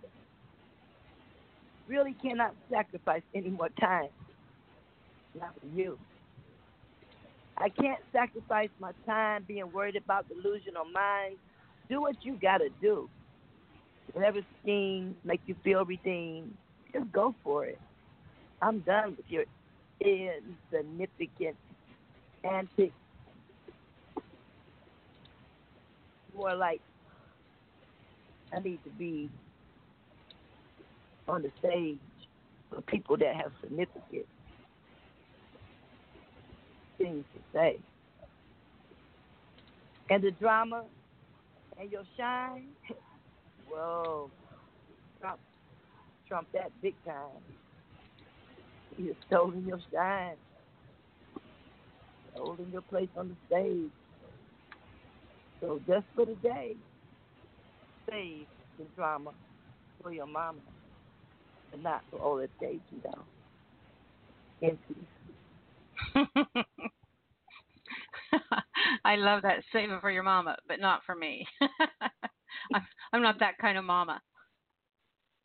Okay. And I love what? that. And, all these people trying to be all this and that and do all kind of crazy. We got so he the man just stole the stole the script on that. I mean, there's no sense in it. We don't need any more drama. We don't. I mean, like in my first poem, the first one I read, he actually sell soldiers over to help the Saudi Arabia, Arabians. I mean, come on now. But we don't need no more drama. We just like really tired of drama. So please don't bring no more drama to the poetry uh, community. We, we we don't need it. Yeah, we don't need that here. mm All right, then. So I'm gonna bow out gracefully. you know. Tell everyone how they can find your mama. On Facebook, Vicki Acquah. And on a Poetry Soup, same name, A C Q U A H, Vicky with an I. Awesome. All right, fantastic job, Mama. And we will talk to you next week. Yes, ma'am. Okay. If you want to click one and there's time at the end of the show, I will bring you back on to read another one if you'd like to, okay? Okay, I'll stick around. All right. Love you, hon. And bring Tameko back on too because she she had another one she wanted to read. She just be getting away with murder, reading them little short poems. I know, right? right. Like that was just a tease. That was like, you know, a little peck on the cheek as you run out the door naked to go to work and just leave me standing there saying, What? yeah, open her back up. Yeah. All right. Bye, baby. I'll stick around. And All right. Sure you Thank you. Your... Bye. Well, I didn't hear you. What was that? I said pull one of yours out while you're at it. Ah. Okay. Love you, Mama. Yeah, sticking around. All right. Okay, our next caller comes from area code 503. 503, you are on the air. Well, Hello. uh, I'm here. Can you hear me? I can hear you. How you doing, sweetheart? Am I what dressed? Well, Did you just ask would- me if I was dressed? no, Yeah, I I'm said, how are you? Gosh. Well, I had to run to the phone because I was really entranced by the last reader, but I was a little bit away. Anyway, let me get you off speaker here and I'll uh, read to you. All right, I'm back, Nyla. You know how unorganized I am, right? I do. No, come on. Uh, so anyway, you know, there was a about six month period there I wasn't doing anything new. So um, I kind of went back to writing again. So I have a really short one for you. Want to hear it? It's not about do, you. What? okay. well, the last one was about you. It wasn't until you actually opened the show and I heard that opening. Anyway, here we go. all right, all right, all right. So, um, uh, I don't have a title for it, so sorry about that. It just happened a couple of days ago. Um, and she's oh wait, started poem right, and she says, "Come over, I will cook for you." I will do dishes, I said. Tomorrow, I bake Lakota flatbread. She boils her thoughts and raw potatoes, and then she lays out fresh sheets. Oats and coffee in the morning with native chants unspoken, prayers in the rosary unbroken, and I wake up. End of then I wake up. I love that. That is awesome. Yeah, well, it's about an actual experience. So. Oh, really? oh, yes. It's not founded in dream. No, no. I woke up this morning, and that happened last night. So there you go. Let your imagination run wild. You know, I always said that people should um, keep a journal beside their bed. So when they wake up, mm-hmm. they can write down, you know, whatever little snippet is of their dream that they remember. Oh yes, I do that all the time. hmm But this was not a dream. Also, I've heard from a psychiatrist of mine that um, she always said you have to, you know, write down that last piece of that last dream. You know, dreams only happen for like something like 10 seconds in your brain. Anyway, she was, uh, you know, teaching people how to remember their dreams. And she actually had a master's degree in art or science or whatever it is. So, yeah, absolutely. Notebook by the bed. I actually have two or three. So if people remember that many seconds of their dream, how do you figure when? Because I can, I'll be dreaming something and I'll wake up. Like I'll need a drink of Mhm. water. I'll have to go to the bathroom in the middle of the night or something like that. But I'll wake up Mhm. and I'm thinking about it. I go back to bed. I lay down and I pick it, pick up right where I left off. Or sometimes I'll be dreaming and it's like, oh, I don't like the way this dream's going, and so I don't know if I'm half Uh-huh. awake or asleep or whatever. I'll sit there and say, oh, I'm going to change it because I want this to happen instead. And then I just Uh-huh. change it. It's Uh-huh. like, you know, wait, wait, cut, cut. Okay, action. And I change the direction of my dreams and do that. Is that weird? Oh, absolutely, absolutely. Um, I do the same thing. Yeah, um, I, I I wake up two to three times every night, and I don't even worry about it. I just roll over and go back to sleep. But if there's something, you know, that I just had in my head, I will scratch down something. You know, like these three people, you know, at this location. And I tend to have dreams that happen in the same location but with different people. That's pretty weird. Mhm. I have a dark dis I have a dark Disneyland. That's all the way I can describe it is I end up in this location it's like a dark Disneyland. And I'm always with somebody. yeah. Oh, it's weird. And spooky.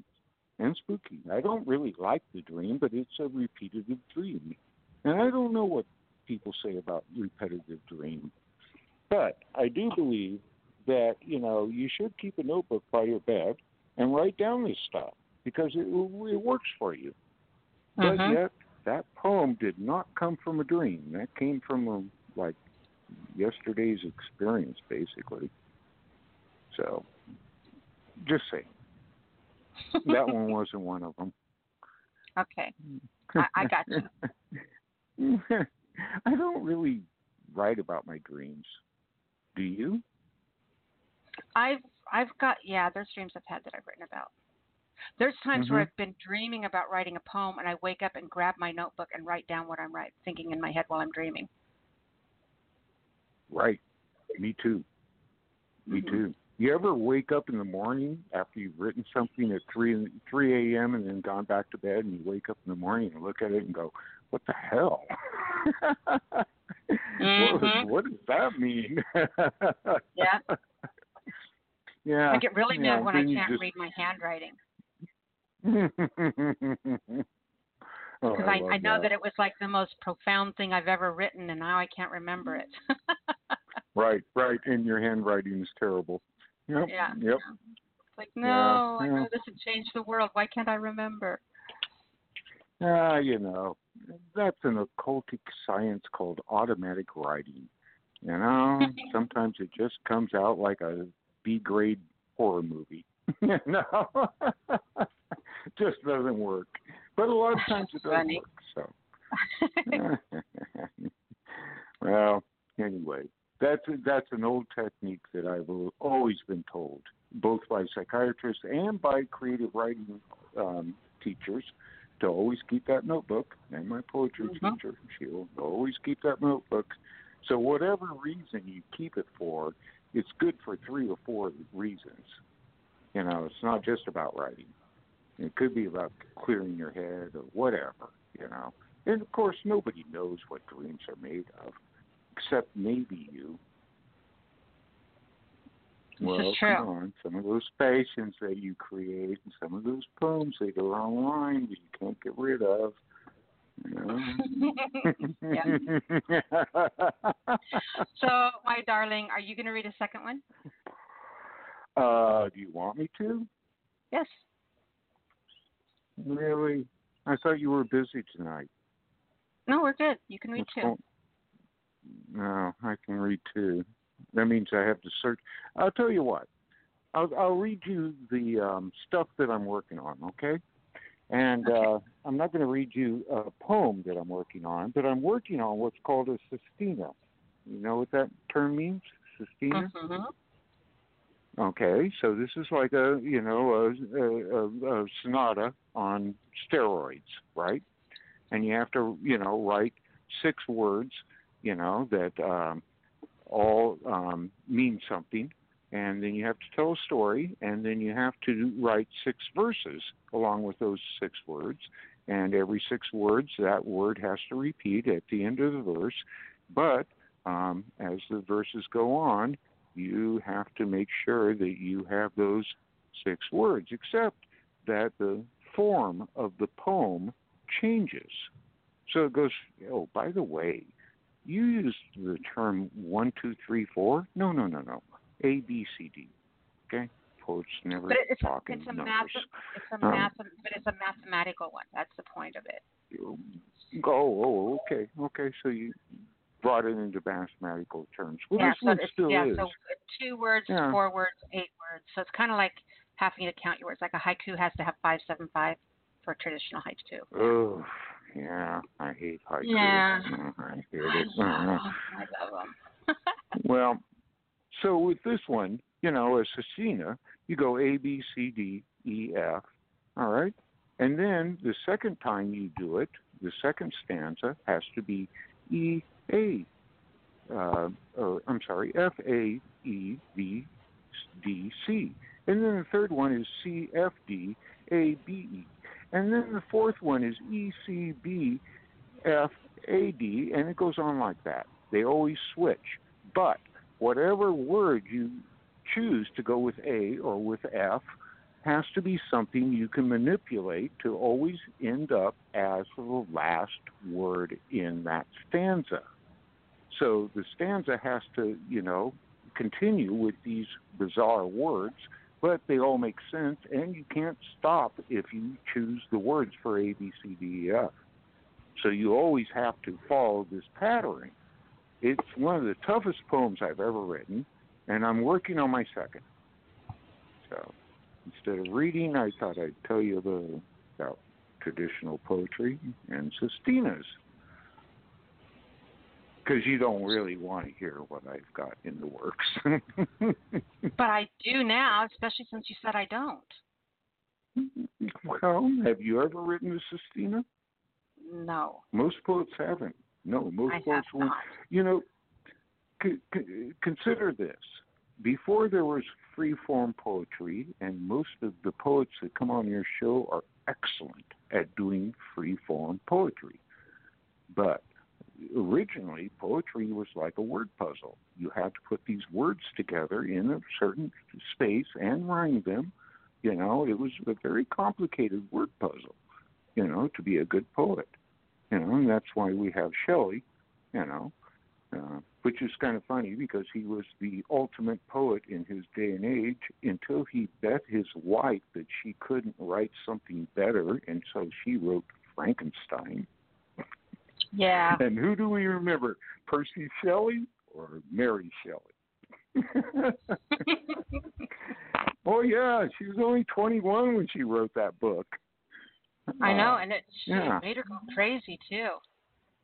Oh yeah, but go back and um, like I have the Norton Anthology of uh, American Poetry, and they Mhm. talk about Percy Shelley, and uh, oh man, his poems are excellent, absolutely excellent, and oh, and yet his teenage wife on a bet during a dinner party just totally took over history. and it's the only thing she wrote as far as I can tell. I Mhm. don't know if there's anything else by her, but you know, and she didn't go for poetry, which is his, you know, forte. She went with prose, and boy, and if you've never read Frankenstein, believe me, it's not like the movie. It's a much better story if you read the book. It really, it really is. Yep, I agree.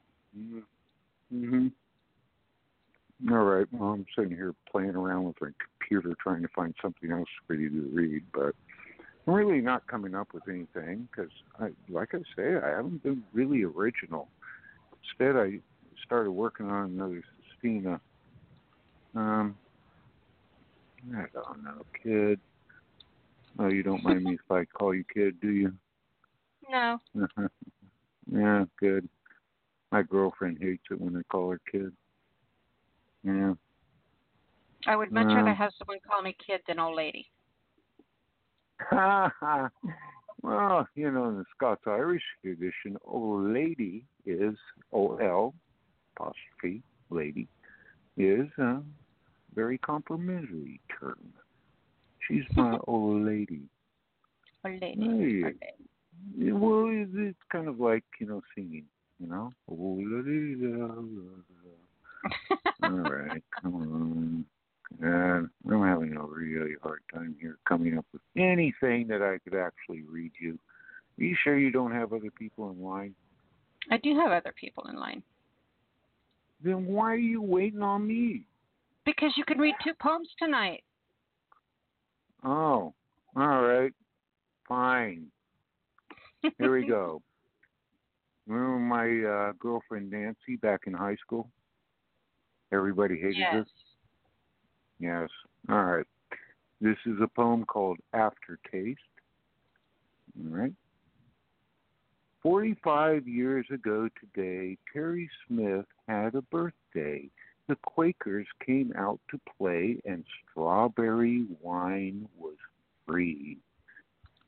Then Cheryl pu- puked on my shoes.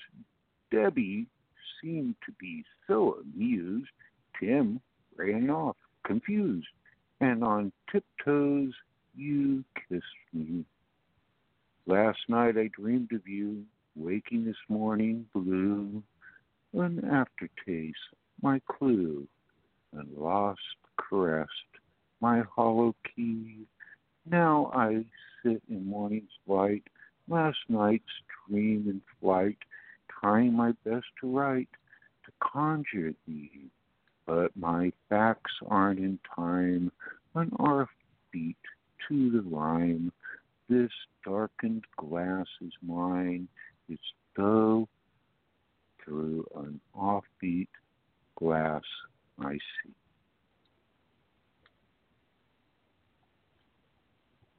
Of I love it.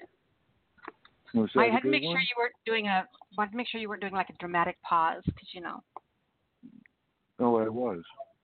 I'm always doing those things. Come on, I'm a jug band player, drama expert. That was written in March the 14th of this year. So, there you go. I think I already read it once on your program. So I was listening to the names to see if there were people I remembered. Uh huh.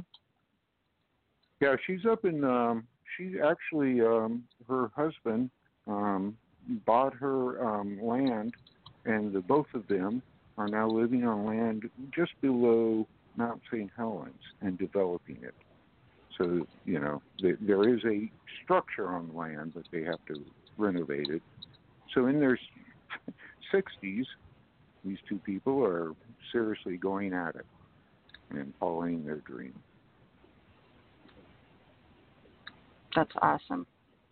Find her yet? All right, John, my darling dear sir. okay, let me tell you where I can find thee. Yes. All right. um, my poetry fans is the uh, one place I've been po- actually publishing poetry on. So my poetry friends, um, you know, um, founding member Umaji. You know her, right? Who? Anyway, Umaji. Yeah. Ah, well, yeah. Anyway, my poetry fans. That's where I publish now. Although maybe not this one. But anyway, that's it. That's it. Other other than that, you have to come down to P- PSU and uh, catch me in the park blocks.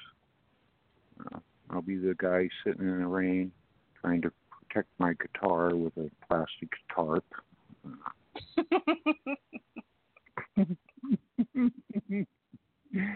well, I'm I picture- hope when I'm you picturing in the in my rain. Uh-huh, uh, well, I hope when you go out in the rain, you protect your head with a plastic tarp because that is, you know, and your hands, and your, yeah, yeah. My girlfriend is like, does she make those outfits in like double X size? So, do you? You should see. I just did. Yeah, I just did a pirate, ghost pirate costume um, for Yeah. a gal that Yeah. uh, was. She's a she's a curvy girl, and uh, yeah, Mhm. I'll send you. I'll post a picture of it so you can see it. It turned out really well. But yeah, I do them. It, they're custom made, so they're done in any size. Really? hmm Ah, she would really like a native costume, and um, by native I mean kind of half Earth and half fairy, kind of thing. anyway, her- she's really taken. She's really taken with your work. But the minute she saw a picture of you, she's like, "My body type does not fit that costume." you get it? and yet I told her, "Sure it does." Are you kidding? women of the that- wo- women on are for me, fairies are usually of the earth, right? Uh huh. I know, I know. Have her send me trouble a being a request male. or get a hold of me and have her tell me what she thinks, what she, who she is inside, and I'll work on something for her. Wow, that would be great. Although I think everything in your catalog is something she would like if you could adjust it to her. You know that kind of thing. She's very nature bound. She's she's half native, so you know, Native Americans they love that nature stuff. Mm-hmm. anyway, your your work really does appeal to her, and uh, I would suggest to any of your listeners, you got to go on this site and see Nyla's work. It's beautiful. All right. Anyway, let me get offline, and you know, you go deal with better poets than I. All right. Thank you, sweetheart. come you did a fantastic Uh, job. All right. So um, I have a homework assignment for you. Uh oh. Okay. Come on, write me some song lyrics and make sure you have a chorus and a bridge. I will put music to it. What if I send you something and you play with it and make the chorus and bridge out of what you find in it? You mean like that those posts of that guy who yeah, he did the same song like two or three times on YouTube? And I don't you know. wrote the lyrics for that? Yeah. Oh. yeah, that's oh, fine. Yeah. Oh yeah, yeah, you don't have to had write To, he had to rearrange it into the the bridges and stuff like that. Indigo Blue is the song Yeah. you're talking about. Yeah. Yeah, I, I, I watched both of those. And poets generally aren't songwriters. Neither are songwriters poets. So, okay, really. I mean, Bob Dylan getting a Nobel Prize for poetry, you got to be joking. He's a songwriter. you know, there's a big difference. There is. There is. It's easier for songwriters to rhyme words because we have space and rhythm, whereas Mhm. poets have to read. And so they have an assigned rhythm to that poem Yeah. that can be broken by a songwriter, but cannot be someone- broken by. Yes. That's a really good point because if you look at if you listen to songs, there will be 2 Mhm. words that absolutely do not rhyme at all, but because there's a sound rhyme, like the letter E, the sound E, because they when Right. they sing it, they put the stress on that sound. It makes like the two Yes. words makes it sound like they rhyme. So there's a lot of, Yeah. of playing you can do. Yeah, yeah, yeah. Um, it's much easier to write a song than than it is a poem. Um, and most songwriters do use the third um, syllable um, to rhyme with, as opposed to the last sy- syllable, be it fourth or Mhm. fifth. You know, they use the third syllable. If there's an M in there, you know, everybody tells me I'm the lucky one. We've just begun. You know, going to fly to the sun. Okay, so that's all you know, last syllable rhyming. But when you listen to that song as it goes on, he does a lot of really intricate, you know, third syllable rhyming. So, but it is absolutely. You have to keep rhythm in poetry. You don't have to keep rhythm with words in song. Rhythm Well, is done by the music, not by the words. I'll send you something, and you can play with it, rearrange it, add, take away, whatever you want to do. Well, that's good because that's what I'm going to have to do. hmm I've worked with songwriters before, so you'd be amazed at what people who put music to the song or the words actually do to the freaking words. We rip them apart. That that would actually be like the coolest thing. One of the one of the most awesome, coolest things anyone's ever done. If you were to do that, and I had a song, if I had a poem that you put to a song, Mm-hmm. Well, we don't that would be usually quote unquote rip them to parts, but you know what we do is uh, we will drop a verse, um, things like that. Um, or one rearrange, famous- or Well, we're looking for a musical idea behind it. Now, poem is music, so don't get me wrong. But when you add an instrument, you really have to look at the poem. You're combining two arts at the same time. You know, there's writing and there's music. You know, I mean, you know, why are the classical artists so great? Because they didn't have to work with poets. I was hoping you'd chuckle. I'm I really know, right? up too much. That, well, that's why. so that's why I said that you could do whatever you wanted to do with it because most people will get like, oh my God, he changed my words. Oh my God, he can't do that. What? What? what ah, I'm, I'm not that way. You can do whatever you want to it. I'm uh, really mellow about it. I don't, uh, you know. Well, you it's like last reading. I changed pronouns just because I heard what you said in your introduction to the show. That was important to me. And it kind of surprised me because you were very, very honest last week, or two weeks ago. Last week it kind of failed. Uh, but, you know, you were very honest liar. two weeks. Figures. But you were very honest about stuff, and I, I just thought, wow, I just wrote this poem, and all of a sudden, you know, I need to change a couple of pronouns, make it a little more important. Know? I mean, that's All the problem with poetry. If you don't put it in a drawer and wait for it to mature, you tend to change it as the world goes on. I mean, it's like the living word, right? Exactly. Always evolving. Always. Well, anyway, congratulations, and um, um, on getting everything fixed, so we're back up and running. And uh, thanks for letting me talk. And uh, again, uh, all you lis- listeners, check out the you know fashion designs right before Halloween. This is a great website to go to. I mean, Nyla has done it right. If you want your little girl to be a wood nymph. or if you want to be. You know? Oh, or if you want to be, yes. Absolutely. It'd be cool to make mean for you guys sexist. matching. I Oh, don't, yeah, have- have your girl get a hold of me. What's that? Have your girl get a hold of me. Oh, oh, yeah. Well, I'll just show her the website a second time. Okay. First time she saw it, she was like, "Oh my God, I wish I was skinny." No, like, no. uh, come on, kid. You know, there's, there's, you know, the words woods are not filled with skinny nymphs. yeah. And or her, or have her trolls a- or anything. Yeah.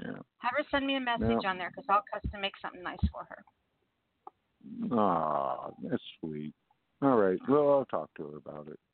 Okay. All All right. right, sweetie. We'll Shall talk I to you leave? next week. Peace be with you. You too, John. Thank you, sweetheart. Mm, Bye. All right. Next caller comes from area code 832. 832, you are on the air. Oh, yes, is I? hey, sweetie. Hey, I'm tired. Are you? Because Yeah. of all my yammering, I've just kept you awake, huh? Or kept you, I just whatever I was trying to say. Uh, actually, I was about one step from sleeping. just because I just uh, it's just been a uh I don't want to get into it. It's just a crap about work and work really doesn't interest me. I just like having the the money I need to be able to pay the bills and take one more step, you know. That's all it is, really. At least it is for me, anyway. Anyways, I think for I think for all of us. well, I just keep it in my head because sometimes, you know, people try to try to like bend the corners a little bit and buff out this place and that place, but there's an old thing that I grew up with and and I'm not, you know, obviously I'm not saying I originated it in any fashion, but it definitely helps me to keep things lined out. And it's really simple, and it sounds kind of funny to some folks, I suppose, but to me it really works. I work so I can live. I don't live to work.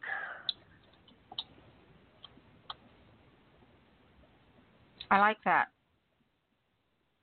So, you know, I keep that in my head and basically, like I said, keep that focus in the right place. I don't want anybody to sit there and try to act like I need to be grateful for the job. No, you need to be grateful that I can do the job and keep you happy because in the end, and this is something that a lot of people don't seem to catch on to or have even think about really. Do you know what the original alternative energy source is? No, what? Us. Us working for someone else. Oh, I thought you were going to tell me Soylent Green was people. No. No. Us working for someone else. Because because if anybody actually took a look at the quote unquote founding fathers, they're the merchant class. Wasn't the pilgrims, wasn't the Puritans, nobody with an ethereal dint of of uh, freedom fighting for whatever. It was the merchant class folks from Europe that wanted to be able to act like they were royal, even though they could never be royal. But they could because if they had if they had the money. Well, how did they get money? They had people working for them. And I mean, if you really think about it, only the, the only thing that's really changed these days is the fact that we're wearing different kind of clothes. The thinking has remained the same. That's true. Um, I don't know. I'm just in that kind of place. Um, but um, the um, I started out with well, I should say I had already started a piece that uh, uh, was you know basically had some linear thinking to it, and then I kind of added in the thing that we were talking about last week and I put it together. And then as it progressed along and I came to the end, uh, the ending actually took it to a place of being a dedication to one of my elder brothers, uh, whose name I will not speak because he is passed on.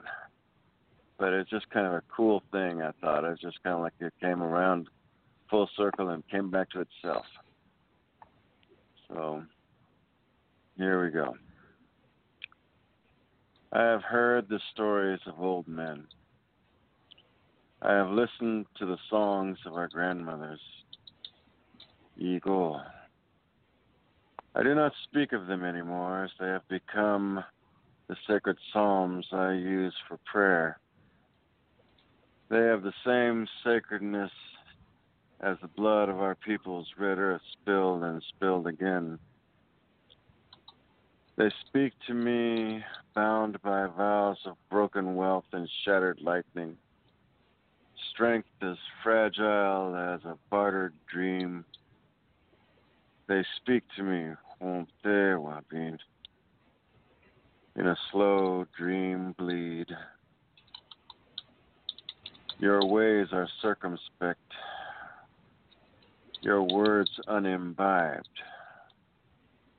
spilled sluice sodden, heavy as bone, spawn, wahu hon. You are no longer a member of the night. Gold fills you, gasoline.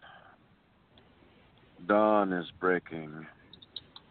Birdsong crowns your head, the heady scent of day and the sweat of earth it brings. Dark. You embrace the day home as we embrace you with it. Mm.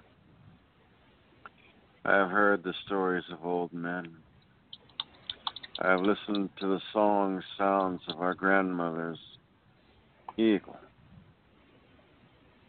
Iwamo Pshete have spoken, and I am listening, sitting still, empty except for what they choose to build within me.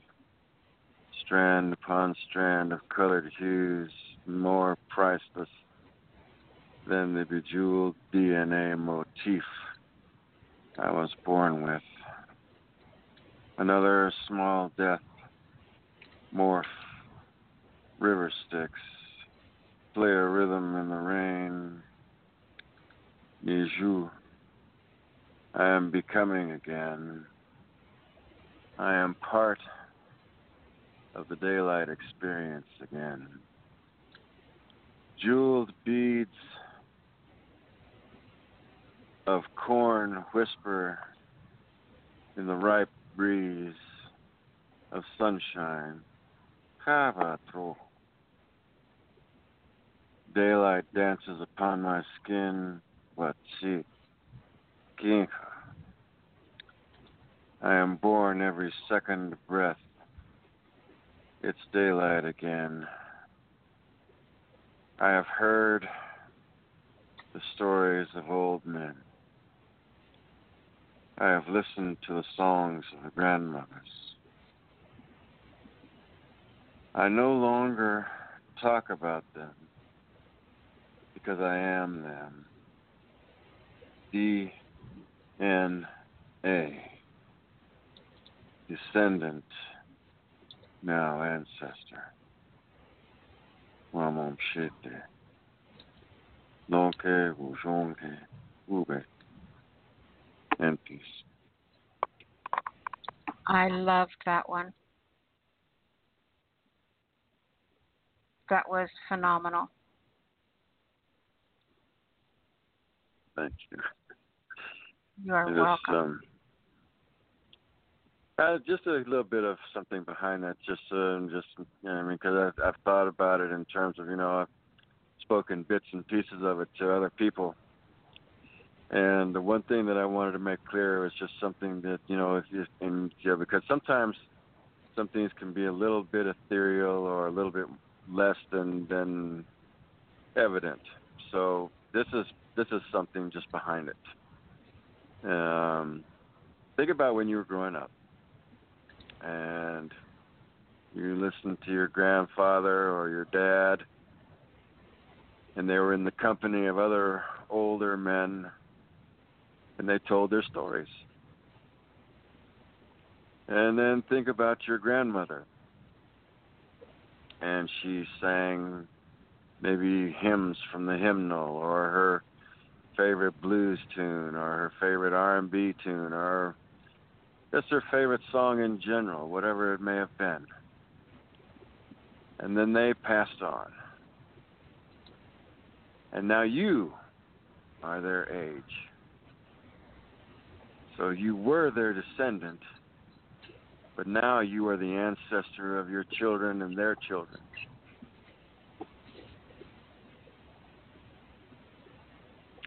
So there you it.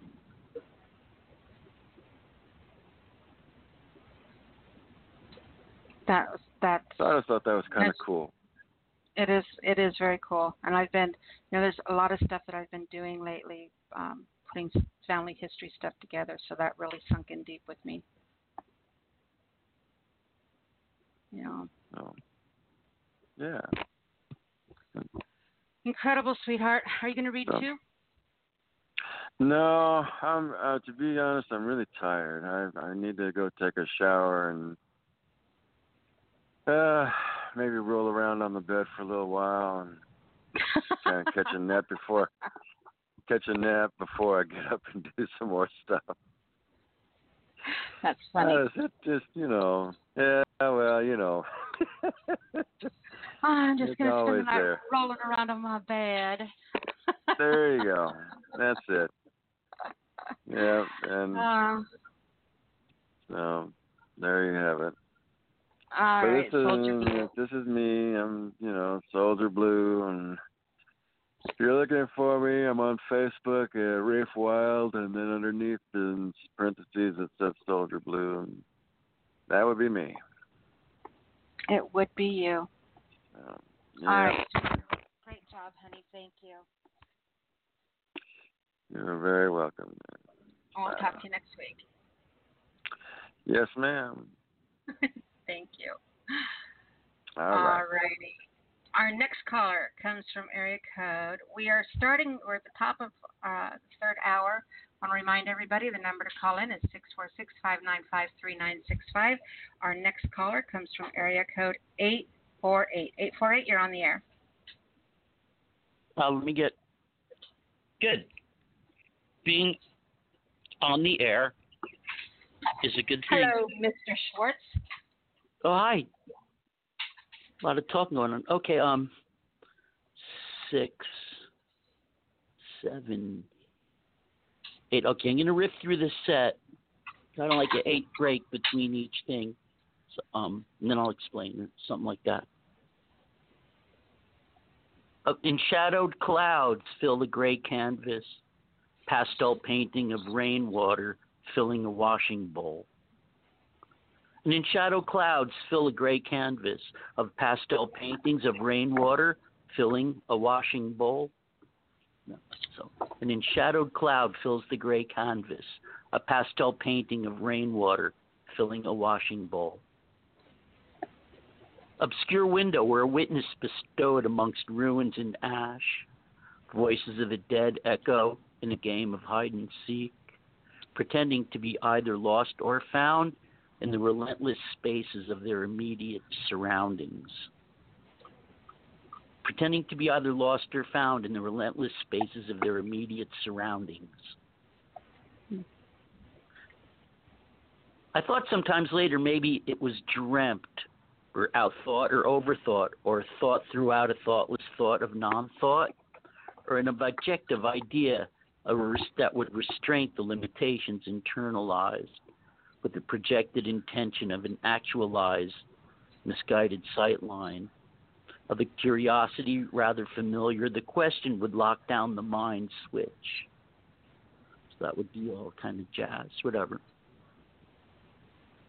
In an hourglass, hourglass, adrift amongst diaphanous fragments of an ashen past, melting particles implode in recoiling intervals of after silence. Yeah, some of that'll hold up. Second one's just choppy. Anyhow, cool, because the Yankees are playing, and we have two improvs this weekend. And then I saw it was cool. I could call up and work on stuff because I was putting it aside, getting ready for the weekend. I just wanted to try out the little two and four line things. I thought they were awesome. Little bullets. Yeah, they're getting there. Well, yeah. I mean, they have to be mathematically sound. Some of it's a little, you know, be re- and I had to put something off to the side to see. Some of it's a keeper. So a veiled wind plays hide and seek within the relentless spaces of its immediate surroundings, of faded transparencies and obstacles that dissolve and ever in shout. Yeah. Transparencies fade and obstacles dissolve in shadowing in an unseen or impersonating a silhouette or unraveling upon the sidewalk a pathway complete. Transparency, transparencies fade and obstacles dissolve and in enshadowing the unseen which unravels upon the sidewalk. Yeah, just little chopping crops. How are you doing? Show's freaking like a shrink meeting. That's cool. it's like good. Get your buzz out. See anything else? The clouded host sweeps the shadows to fade. Eh. Yeah. But yeah, I like that. right? Yeah, it all come together, but you know, and they're improvs with musicians and stuff. So I'm on the wrong page here. I thin in. Yeah. Comes okay. Yes. Adrift amongst diaphanous fragments of an ashen past, melding particles implode in recoiling intervals of after silence. So that works that out. The, that uh, lines up. Yeah, yeah, that was the uh, the look the uh, time hourglass. Yeah. Yeah. Gray. Oh yeah. It all come together. It's a bit or you know. Gray eyes internalize a suffered sky, fragmented reflection of a window broken from the inside. A reconciliation. The rain quells. So we'll go and then, you know, we'll figure out what to do with that. But that'll stay. Gray eyes internalize the suffered sky, a fragmented reflection of a window broken from the inside. And then you can go anywhere with it. So if you reconciliate, that brings the character back into the gray eyes. So you have one, two, three. And then you can start all over again with anything. What does it reconcile? It reconciles the reflection. Does it reconcile what's going on internally in the gray eyes? No, what suffered is the sky suffered, or is he seeing himself suffered? So we swirl it around. Thanks. I, I needed the word. That was incredible, honey. And That's- and the yeah. explanation made it even awesomer. Is that a, Right? is that a word? Awesomer is awesomer a word? It is now. is for us. We can do anything. Lewis we're, you know, we're, then we're grown ups. Yeah. Eh, yeah, we're like, fuck that. We're grown ups. We live here. We can do freaking anything. Just get your stuff together. or then do it. Just present, you know, whatever. Don't let us fucking clog you up. and oh, there's more, but yeah, that's what I'm. Those are a little too long. Whatever. We've been through that. Okay, yeah, Bob. Bob Dylan's doing ten shows at the Beacon. We just came out at Tedeschi and Trucks. Oh, it's a big name following around rock and roll nonsense. And okay, Todd Rundgren, Christopher Cross, and remember Badfinger, etc. They do the double white album. So it was considered the double white album, like extreme or like weird. But what happened was when Christopher Cross tended to play all the really nice acoustic songs, we're like, but we thought the double white album was weird. And I go, well, they're not going to come out and do like 20 minute, you know, Yer Blues, or they're not going to, you know, really do any of the weird stuff. They're not going to do a 10 minute wild honey pie. So we're like ducks. It's for like people to escape and enjoy a night out. And then, you know, the person from Badfinger played those beautiful songs and the Christopher Cross songs are just wonderful. So we're like, duh. What's going on tonight? But I had to stay in and watch the Yankees and prepare for this. Whatever, it's not that intense. It's just quick improvs. you know, but it's cool. Saturday's, a, a, you know, pretty neat. It goes on like twice a year. It's they open up all the galleries and everybody performs throughout town. It- It's called the Underground. It's going on for a while, but it, and it's one of the things that isn't like part of the like ticketed kind of hustle, you know, the throat cut and hustle nonsense. It's more like human and it's the real art community community. And there's all kinds of new people going on. It's pretty wacky, but it's also easier to play out. There's more places to play. And now that there's an economic undertow, you you can get compensated for performing. The mere fact that it's not what it used to be, you know, and it's whatever. We don't care for that because it's you know very economic based and gentrification, whatever people pick on and stuff. You know, they all like mm-hmm. whatever instead of just going with it. It's pretty cool if you you know go about it properly. And we're you know it's always going to be us. We don't care. You know I mean until we all you know we all Until we die out. right? yeah, and you know that's not going to happen for a while because those guys are pretty cool. And then Yeah. you know you have all your your little sections of you know. I mean, if you're into the Bru- not to mention with the obvious, but if you're into the Bruce, you know what I mean. It's like Bruce City. It's freaking awesome. He's really cool. So you know that's Asbury. Asbury's popping. You can function. You know the bands are out you know the economics are wacky. You got to be into it to you know want that if that made any sense. You know so there's all yeah there's all kinds you know we just keep away from the more throat cutting aspects because it becomes spiritually unhealthy. It's just retarded. It's just you know it's just not good. So you can you know play experimental stuff over there. You want to sell tickets and get a fat payout you know get get it together. It helps if you're six feet tall and you have a big old porno dick. You know, or you're like a chick, then you have to like, you know, perform in your underwear crap, show off your boobs. It's like what the fuck? You don't even know who Bob Dylan is anyhow. You know what I mean? You want all this high end science, all this arrangement crap. You know, like you can't mention three Miles Davis thingies.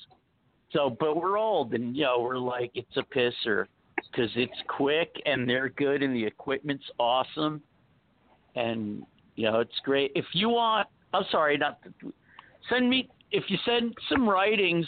You know, we'll we'll put arrangements to it. We could get you a basic demo going. That's nothing. That's a That dangerous area. Yeah, it's a dangerous area he's going in with that whole kind of. Once you start putting your opinions first, you know, you, you can get pretty slammed. You got to be real. You got to be very, very humble walking around that area, starting Mhm. to say stuff like that because these guys, you know what I mean? That's like Steve Earle. You know what I mean? If you're hanging out with Steve Earle, you, you got to be, yeah, got to know what you're set, sort of. But that that comes and goes. You know, we're spoiled, but some of those guys were pretty freaking innovative, and they were before us and they're good to learn from. In that case, we have like a punk exercise where you break out a Shakespeare sonnet and play three chords to it, right? Two chords, a minor, or if you really know what you're doing, play two chords to a Shakespeare sonnet. Oh, what do you mean? You know, they get all flustered or whatever, you know. And then the jam bands that's based around high-end science and jazz and improv and you know what I mean? Barney Kessel, Wes Montgomery, Eddie Van Halen, freaking Trey and stuff. Those guys don't muck around. So it's easy to say things should be a certain way, and you know your arranger, your arranger can you know write a freaking classical you know string string arrangement. So we hang around that. It's cool because if you you know you learn how to listen, you can pick up on all kinds of stuff. And you know we're abused, we're stoned. It's that alcoholism will fuck you up. That alcohol, that's bad hit, you know. So All right, you know, I got to get to the okay. other callers, baby. hey, thanks for letting me ri- riff out on those things. They were pretty tight, right? They had a meter to them. Yeah, I liked them a lot. Yeah, they'll be okay. We'll tighten them up. Thanks for the work. I needed it. Like I said, You're that's welcome, the first. Great Cool. I love you guys. I'll see you soon. All right, bye bye. All right. So, just so you guys know, I have my dog in the studio with me today. And so, if you hear him, just ignore it. All right? He's trying to lick my head right now. All right. Next caller, 984. 984, you're on the air. Oh shit. That must be me. It is you. It is me. Holy shit. I just sat down to eat too. Uh oh. Uh but uh oh. But uh how busy are you? Uh, we got a couple of people we can take before you if you want me to. Yeah, do you mind? I don't mind at all. All right, thank you, hon. You're welcome. I'll come back to you. All right. All right. Let me mark that so I don't.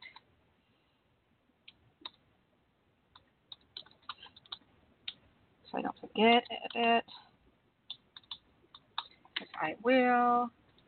All right. Let's go ahead and grab area code 903. 903. You are on the end. Uh, on the air. Hello, Nyla. This is Eric Hey, How are you doing? I'm doing wonderful, Eric. How are you doing, honey? It's good to hear from you. Thank you. Good to hear from you too. Uh, I'm good. We just got we just got back at nine o'clock. Uh, it's nine fourteen right now, so I figured I'd jump on before I before I eat and chill and relax. So, uh, so I got talking um, about eating. yeah. Well, it's time to eat. I haven't had dinner yet. Didn't get off work until like seven thirty. Yeah, that's right. I'm hungry. I'm angry. I'm hungry. No, I'm joking. no, but I um my dad got me into uh an idea which I'm doing now, and uh basically I'm I'm making my own uh holiday cards, and I'm doing Halloween, but I'm doing Halloween for next year, so I can get an early start. But I'm gonna start doing all the holidays, and I'm actually going to find an illustrator, which I found one already. I don't know if I'm gonna use it or not. I haven't had her do half of the work or all the work or whatever for the first poem. But uh, anyways, he's also showing me how to do the business world and the realm and all that. There's a lot of games, I guess, that I need to know about and things to do and not to do. But uh, anyway, so I've been writing a couple poems today, and um, he's actually been helping me, and they're short and sweet and to the point, and they're not gory or bloody or anything like that. So they're going to be completely uh, family friendly from all ages and whatever. So I'd like to share one, but I'm not going to use it as a card. He says it's a good poem, but it's too deep. So, you ready? I am ready. All right. It doesn't have a uh, title, so. So, jack o' lanterns jested joyfully, juxtaposing their magical afterlife existence and the mask that their creators carved into them. That's NP. That was a short one. I wasn't ready for a short one. I told you I was doing short ones.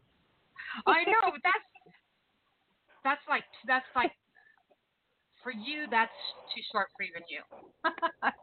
Yeah, but I, I know. I That's what it. Thank you. I appreciate it. I had the dog start, my puppy start. I thought he was going to bark, so I muted myself, and then it ended so quickly. It's like, oh my god, I have to unmute myself real fast. I was Right. panicking. It was too short. Too short. All right. awesome, Eric. Okay, you're gonna read another one? Yeah, uh, if I got time, yeah. Of course. So this one is uh, titled. Uh, actually, it's it's just called "Oh Where, Oh Where." Um, you'll understand once I, once I start reading it. It's actually a satire, but you'll see what I'm talking about. So, all right. Oh where, oh where have these whistle blo- blowers gone? Oh where, oh where can they be? With their heads between their legs, kissing their butts goodbye, hiding behind lawyers and political advisors. Where, where did they obtain classified information from? Is it real or fake? Oh are, are they fabrications of certain people's political ploys against our president? Oh do, oh do they even exist? Oh who, oh who can they be? Oh no, oh no, they have no identities. Oh wow, oh wow. Neither can they come out and admit it. Oh how, oh how. They fear for potential wretched incarceration's aftermath. Oh what, oh what. If anything is there to be done to them, oh maybe, oh maybe, Congress and S- Supreme Court should question them for acts of tyranny and give them benefit uh, give them the benefit of the doubt on whether or not they have actual proof of our president doing something tyrannical and gives means for a real impeachment process and vote. Hang on a second. My cursor just went off. Uh, oh my, oh my. Why are a whole lot of people believing in what their supposed evidence is as truth before even knowing what and who they are. Oh why, oh why? Are they partisan biased? Oh where, oh where have these whistleblowers gone? Oh where, oh where can they be? With their heads between their legs, kissing their butts goodbye, hiding behind the lawyers and political advisors. That's the in peace. Great job on that. Well, thank you so much. It's uh Yeah, I, I try tell not you to put my bias writing that one too. Oh yeah, yeah. Well, I did the old tell, or not tell. It's uh, well, I guess you could say it's old tell, but it's like an old poem, and uh, it's a kid's poem, and it's uh, oh where, oh where's my dog? Uh, where can he be, or whatever, or my little dog? Oh where, oh where's my little dog? Yeah. Oh, Yeah, there you go. gone? And so, yeah, and I wanted to write in that style, but I also added my own little uh pieces here and there. So, Mhm. So that's what I was doing, and and you know I'm just wondering who or what or if the whistleblowers are real or they're fabrication. So I mean, that's what I wrote Yeah, the who knows? It's, it's just, yeah, nobody knows. That's who really knows? the Yeah. whistleblower. I mean, Right. that would be it. That's it. That's everything. So, well, I'm glad you like my poems, and sorry I haven't been on. I try to come whenever I can. I know, And baby. I I know you got a life, and I appreciate it when you can be here. Well, you're welcome so much. I appreciate it. Thanks for the platform. Glad you like my poems, and uh, I'll uh, I'm gonna be getting uh, once I get my cards ready. I'm going to wait until next year to start submitting them, but I want to. I don't know how many I'm doing yet. I'm trying to do quality, not quantity, and maybe a mix of both. but I don't want to write too many and they suck, you know. And then I waste my money on getting an illustration, and illustrations can be expensive too. So the the woman I'm talking to, she's she wants like three hundred and seventy two dollars to design the whole card. But I don't know What it, what's if the card gonna look like? uh I can't say. Because you know I do graphic design, don't you? Oh yeah, you do. That's right. Yeah. I Maybe we need to talk about that. Yeah, let me you know can- what it is you you want to put together. business. Yeah. Okay. I'm, cool. I'm, yeah. I'm cheap. I'm a cheap girl, you know. Uh-oh. yeah. Yeah, let me No, know what you're trying to an Yeah. idea what you're trying to put together, and I'll I'll tell you if she's Well- overcharging or see if I have ideas. Okay. Cool. Yeah. All right. Cool. Yeah. Definitely. Uh, talk to you on on Facebook. I don't have my Facebook, but I have Messenger right now. So That works for me. I need to get your need to get your email, or we could just talk on Facebook. Whatever. Uh, either or. Okay. That's cool. Yeah, that'd be cool. do it on Messenger. We'll be I good. just see. All right, tell yeah, everyone how to see find what you. know. All right. Well, right now you really can't find me anywhere except for on Facebook Messenger. So I'm just trying to work. I'm working on my uh, cards, and I'm also working on uh, serial killer poems, and I'm doing biographies of every serial killer known to man. So it's more of a it's more of a pet project, labor of love than anything. So, Awesome. but that's what I'm working on. So, All right. well, sure. thanks we'll so much for the next week. platform. You're welcome. All right, yes, you will. And thanks night, for everything you do for us. Good night, Nyla. Thank you. Bye. Bye, ahead. All right. Next caller comes from area code 807. 807, you are on the air.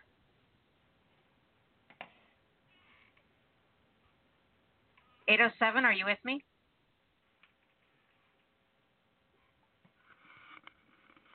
Eight oh seven. Oh, hello. Hello. That was quick. Jeez, that caught me by surprise there. What's going on, So, yes. Robbie baby? oh, very, very busy with uh work and and getting into my music more and a bit of writing here and there, and presentations and all that. So, and I've had a spot uh, spotlight for my poetry, which is nice. So, anyways, uh, I have something today that's kind of along the same lines. So it is since it's October month.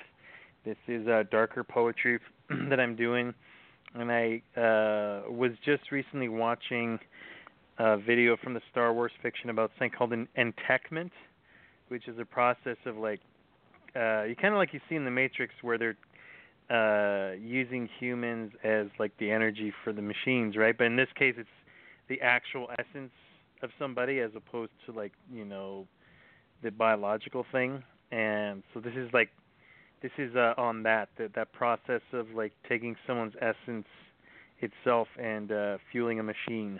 And this is based on the the um, the Star Wars universe. So this is my kind of alternative sort of uh, uh, dark poetry. Okay. Ah, here we go. As the circuitry of the machine wears thin, it seeks out a soul to nourish it, to replenish its energies, reaching out for a soul to bring life to the failing circuitry, to remain interred within. A ghost in the machine is now sought after, so the circuitry may once more come to life. A hapless soul is found to be intact, not knowing of its eternal fate of bane. Deceit and guile is used in this seeking, a mortal essence now brought forth to reside in the machine. What purpose this machine has, I do not know, but I know it harbors naught but ill and evil will, as the process runs its course, and I look away from the dazzling light of circuitry as they form new pathways within. The existential horror of it drifts close to the corners of my cerebellum, and I try to push it away. What it must mean for this entechment to occur, the fate decreed to the mortal soul trapped within the machine. I ponder on it no longer, can bear no longer to do so, hoping the machine does not seek me out. And though I hope no more souls fall victim to its schemes, I know that I will do what I must do to avoid the fate of such subtle and mechanistic schemes. So that is uh, entechment by your favorite nerd, Robbie. My favorite nerd. mm-hmm. Great job on that, baby. Thank you. Definitely something different. yeah. Uh, so I can be found at Robbie's Multimedia Poetry on uh, Facebook, and if you look under that name, you'll find me attached to various other things, uh, as I have a um, a uh, what was I going to say? SoundCloud now, and a, and a couple other things. So you'll see me, yeah, you'll see me attached to uh, a few things here and there, and and attached to more and more things as they change the websites so that they they uh, change or so that they uh, show up more in the search engine. That's it. That's it for me. Are you going to read two? Uh, oh, you mean uh, is there? Is, there's not uh, there's not as many people tonight, or I didn't. Uh, I haven't been able to listen. Actually, it was weird. Like because I I could tell that the show is on, but then when I, w- I went to the the chat page, it didn't have uh, it didn't have the uh, yeah it didn't have the audio. It just had a past show. So Everything I don't know. Really, really, really screwed up the last couple of weeks. So But- yeah. Okay. Well, I have a dark fairy here if you want to hear that. Okay, go ahead. That's definitely along your lines. Dark being of fairer lore, what hides in store in your languid wings? What pair of wings of darker gossamer that sting and sing of darker things? I wonder at it, what it is that lies in the sparkle of your large and frightening eyes. Your beauty disarms me, but in an alarming sort of way. as I am held in sway by hypnotic shift of your dangerous hips and lips.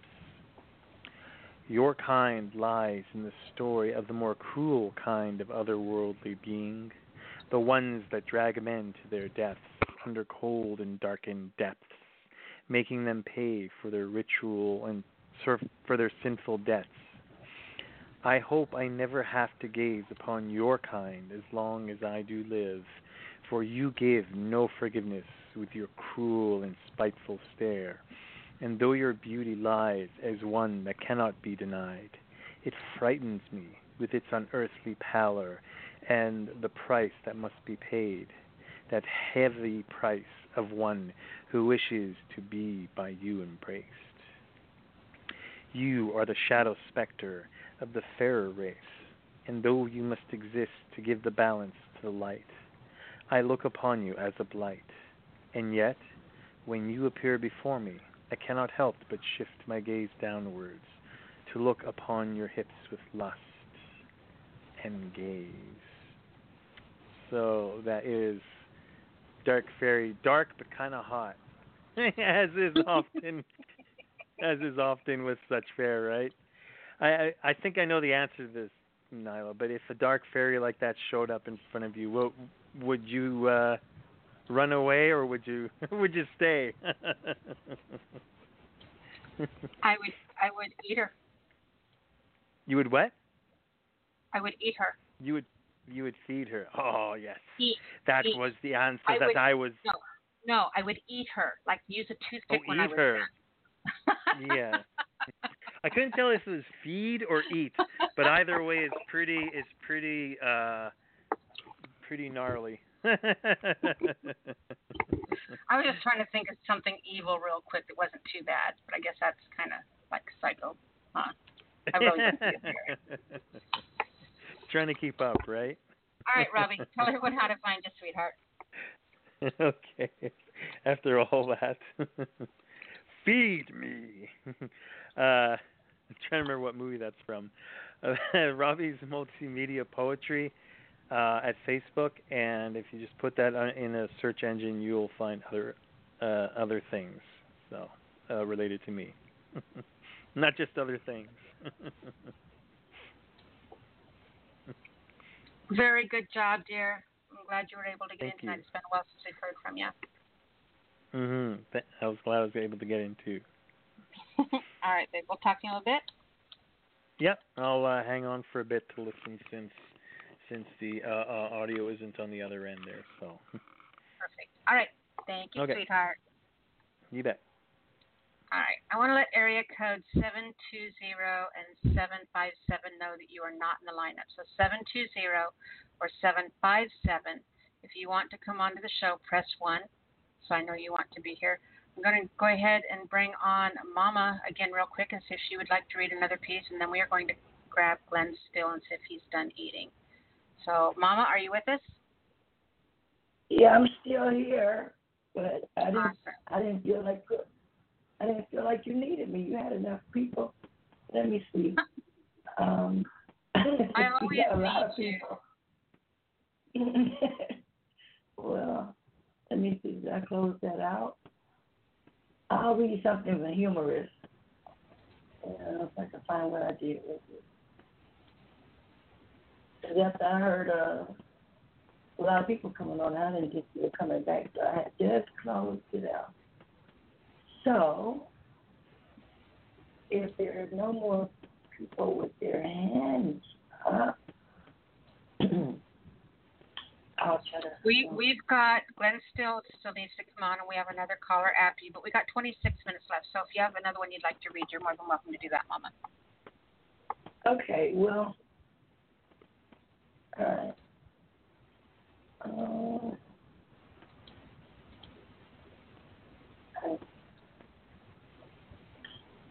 let me try to find it real quick.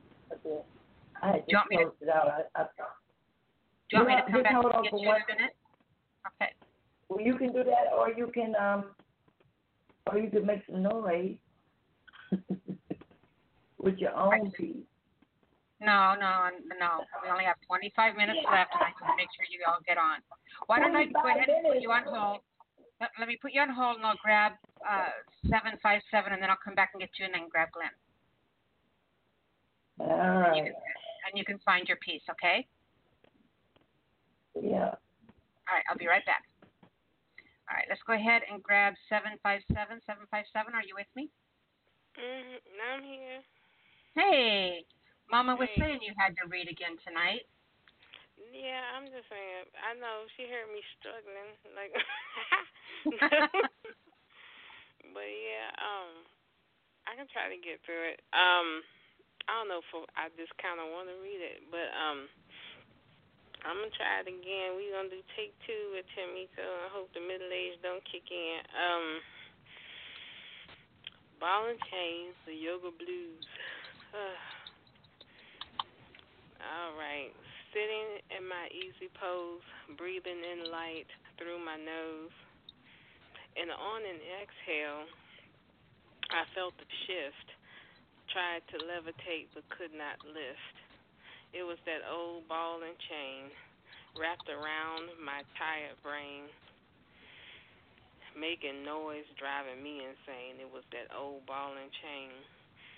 Chanting stopped it for a minute. Faster repetitions got up in it. Ego got testy and made a mean face.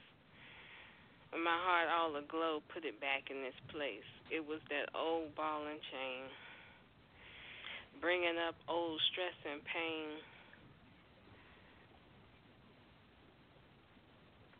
Oh, bringing up old stress and pain. Trying to start stuff, fanning the flame. It was that old ball and chain. Resting in the corpse pose, all relaxed, wiggling my toes.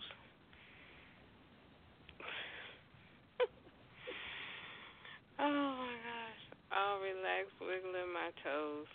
Slaying that demon once and for all. Booby warrior answered the call. No more of that old ball and chain. Trying to drive me insane. Sunlight shining in my heart again. It was no more of that old ball and chain. End poem.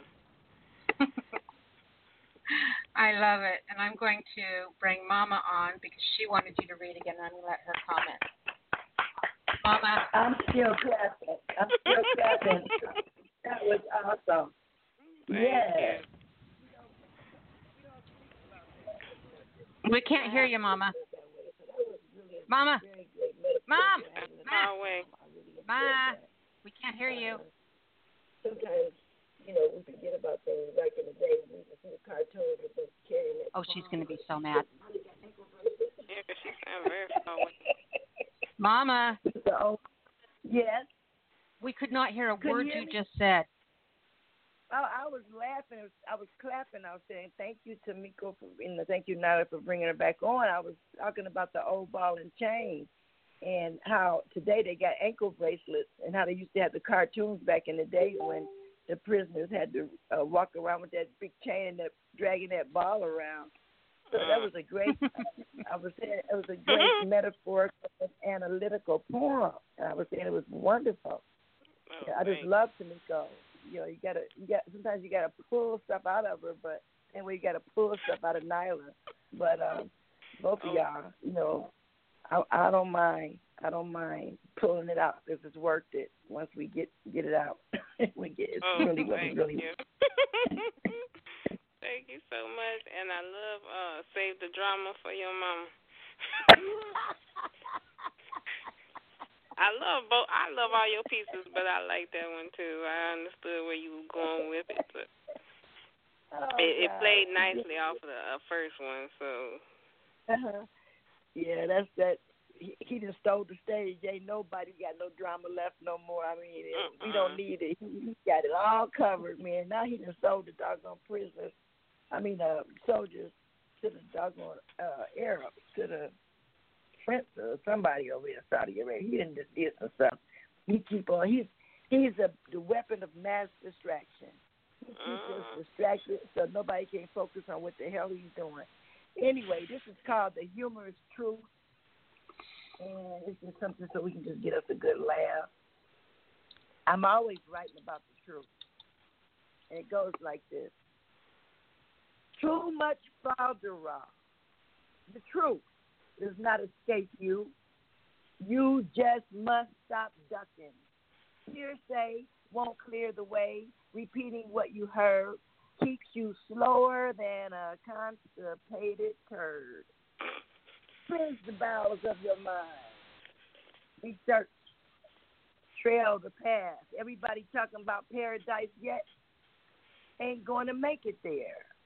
Cleanse the colon of your body too. For you, the truth is too austere. Study, research, do the math. Mythology is filled with clues. For the truth, you must pursue. Too much falderall. You have been tied to lies too long, led by the nose because your brain is dead. Wake up. The truth does not escape you. It's looking you right in the face. It's looking right at you. But who wants to know the truth? Really? The birds ate all your breadcrumbs, so you sit there, never finding your way home. How silly. Throw the way the crow flies, the way the wind blows. Too much falderall. The truth does not escape you. You must just stop diving and shucking. Hearsay won't clear the way. Repeating what you heard keeps you slower than a constipated turd. All I have to say is there's too much falderall. Yes, I did use the word turd because it rhymed. Still, it made a metaphorical analogy. My apology, but just learn to think for yourself. That's my point. Do it at least one time in peace. Go ahead, Tameko. No, what? Oh, it was good to me. I don't know. I was sitting up here trying not to laugh out loud while you was reading. So I, knew, I forgot. I knew she had my line open, so I was like, when you said Lord and that constipated too. I was letting you guys do that girl bonding shit. Come on. I said, oh my goodness. You don't want to. You don't want to come in no constipated child. Oh my goodness! I said, oh. I said, don't, don't laugh while she. But the whole poem was good though. I just loved it, and so. It was supposed to be funny, but anyway, Natalie, you're not right. Go ahead. oh my god. Oh, you're killing me, girls. That'll teach Okay. you. Learn to. You gonna do your own piece now? Do what? I didn't hear you, Mama. Uh, You heard me. The truth is hitting you, staring you right in the face. You heard me. I did not hear you. I swear to you, I did not hear you. I saw you get to do your piece now. No, we've got to bring Glenn on. We've still got Glenn to get on. Oh wow, we gotta bring Glenn on. Okay. All right. Well, I'm not. I'm gonna listen, but I'm not. Uh, I'm not doing any more pieces because you had enough people, and now you made me pull out the constipated turkey. Then, All right. uh, I love you. I love both of you all. I'll talk I to love you you later. Thank you, ladies. Great job tonight. Thank you. Love you too, Mama. All right. So let's go ahead and see if Glenn is done eating because here we accommodate our poets. Glenn, are you there? I am. Are you done eating? I am. What'd you have? I got everything. No, what did you have for dinner? Oh, I had uh, beans white with uh, um, uh, carne asada and potatoes and avocado and um, uh, green uh, hot sauce. And then I Yum. flushed that. Yeah, I know. And I I flushed that down with a, a. That's good to go. And fact, you brought enough for you everybody, Just talking right? about it makes my water, my my mouth water even more because I was it was so rich and it was just luscious food, you know. So, I'm I'm sitting would ever- here with a peach yogurt and a glass of red wine. That tells you how my night is going. Hey, you know what? That that that might be be bad for you know any given moment. You know, there's some there's some sensual things you could do with yogurt and wine. You know, come on, Oh, yogurt would be fun. yogurt would be fun. Better than Cool Whip, I think. Yeah. Oh yeah. If you love me, don't show up at my funeral. Wear earbuds or headphones. Turn the music up. Let it be known I came, now I'm gone. Rubber rated you to your poetry. If you love me, don't show up in black. Test the sky, it drips color. Ask, where did he go? Don't look up or down. I'm all around. A full local in my hand, a handle in my backpack. Never pounded you down unless you deserved it. You opened your lips, tell me how wrong you are. But who am I? I don't judge. Been here before. I'm invisible. If you did wrong before, or if I did wrong before, you please forgive me. While I walk this mile, forgiving myself. The leaves fall, blow into the forest, into the sound of a full moon. I don't run, walk into the next. If you love me, respect me first. I'll do my part. It's called Breaking Bad. My name is Glenn Still. I love that. You know, I don't remember. I don't remember who it was. I remember who it was. That makes me the think. That makes me. There was a piece I heard a couple weeks ago that made me think about it, and then the piece you just read made me think about it as well. But I'm gonna like write my whole funeral service. Yeah. I'm gonna, I'm gonna and yeah, before everybody gets there, like you know, hey, and and pass it out like in in sealed letters with each other with each name on it, right? And they're like Mhm. thinking, you know, wouldn't that be classic? You know? I'm gonna, I'm going to write my own funeral service. I am going to uh, write the playlist that I want to have played. I mean, who wants to think about it? I don't want to die and have someone else try to decide how my farewell should be to the world. You know, I want Right. to say goodbye to the world, and then they can say whatever they want when I'm done, and then I'll have one more thing to say because I always want to have the last word. but yeah, I've been I've been like thinking about stuff and writing stuff down for that. I'm seriously going to do that and have instructions. Upon death, break glass. I like that idea. It it Yeah. uh, resonates with me because you know what I think. uh I I know I'm just one of those those people that think that you know. Well, I don't believe in foreordained destiny. Okay, so I think if we're you know if we're really truly free will agents, we get to call our number. And I know a lot of people have a a big problem with that. You know, well, you can't do that because you know somebody's in charge. But you know, just what you're saying actually ridicules that whole concept about somebody being in charge because you get the last say. You know, and I think that's what life is about. Is you should have the last say. That's why poets drift for ages and ages and hundreds and hundreds of years after they've written their last phase. You know, their last stanza is always going to be resident in somebody's mind because they had the last word, and that's to me that there's nothing more divine than that. exactly. That gives us all something to think about, doesn't it? We all should be thinking anyways, regardless. You know. This is true. All right, so I'm going to do this older piece real quick, and then I'm going to let you go so you can get to your other callers. All right. Okay. Um,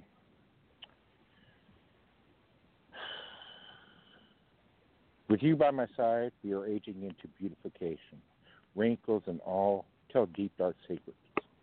Hell between us. I thought I always wanted to live eternal until you and I met in that one moment. Now I'm willing to die next to you, knowing we will live into a holy conundrum, like pastel and vibrancy, the spell of elixir. As you touch me off, as I reach into your heart, a haunt, a hunt longed for long ago, we were born to love each other and fight, one each in tournament. An elixir of holy conundrum, a taste of life. How would you say a devastation of protocol? I'm good with the chill.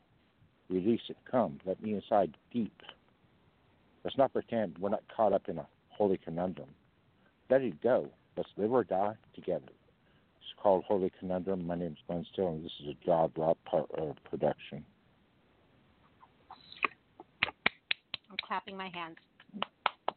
I can hear you. But I'm, I'm holding a pin, so it didn't work right. Here we go. There we go. Uh, you love me too Fantastic, much, girl. You love me too much. I do. I've known you forever. You're one of the people. Gregory Schwartz called in tonight, and you called in. I mean, you've been. I knew you before this show was ever even on the air. Yeah, that was that was a, a ridiculous point in our lives. I think you know we both. Yeah, I think we both noted noted noted notated what we wanted to do with poetry, but we are just trying to figure out how to get it done. You know. Yeah. So yeah, we're going to be doing our our uh, anniversary show on the 21st of November, and uh, 13 years on the air. And I've been reading your poetry even before that, but you've been with us on the show for 13 years. Do you realize that? That's a long time, Glenn. Did not even have any kind of circumference around that time period, but or that kind that that time at all. Um, but that is an amazing uh, length of, you know, doing what we do. You know. Mm-hmm. So just be known. I love you, Nyla. Thank you so much for your, you know, just for your commitment. Most of all, being able to give a stage to people that otherwise wouldn't have been able to find it. You know. And uh, I don't do bars, so I don't do fucking, you know, mic drops and shit like that because, well, bars and me don't get along. You know. So, but I, I stay away from that shit. But uh, you know, this is another venue that you've worked out explicitly, um, and um, it's it's gained weight. It's got it's got tread under it. Thirteen fucking years, as you said, right? Yep. Yeah. All right. Let me let you get to uh, to whoever's coming on. All right, sweetheart. Great job. Thank you for being here tonight, hon. All right. Be peace, girl. I love you. Love you too. Bye bye. All right. All right, everybody. You've been listening to the Speakeasy Cafe. Hear my puppy? I'm so glad she didn't do that during the show. You've been listening to the Speakeasy Cafe Open Mic Poetry Show, The Sound of Ink. I want to thank everybody for being here tonight.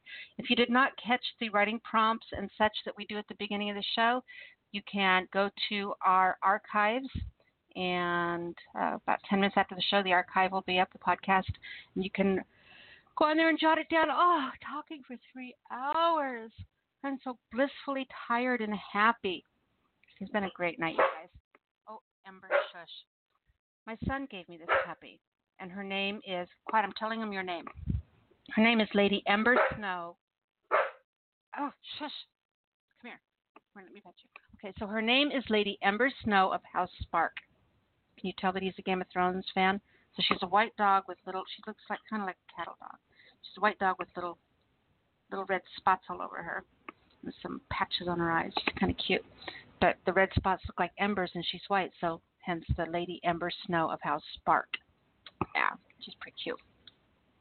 So that was her uh, reading of a haiku there. So I want to thank you, Miss Ember. um, so yeah, if you didn't get the writing prompts, you can listen to the archives when that when it pops up, and you can write those down. And I'm going to end the show with a track by Eddie Oliver called She Prays.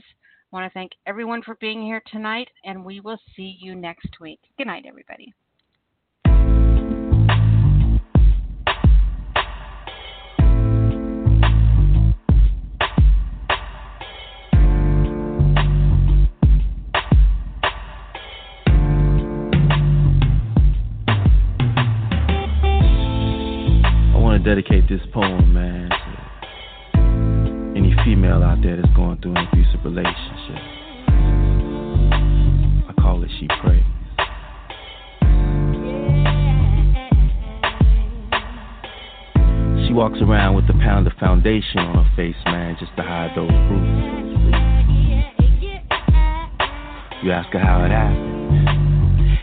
Up with more and more excuses.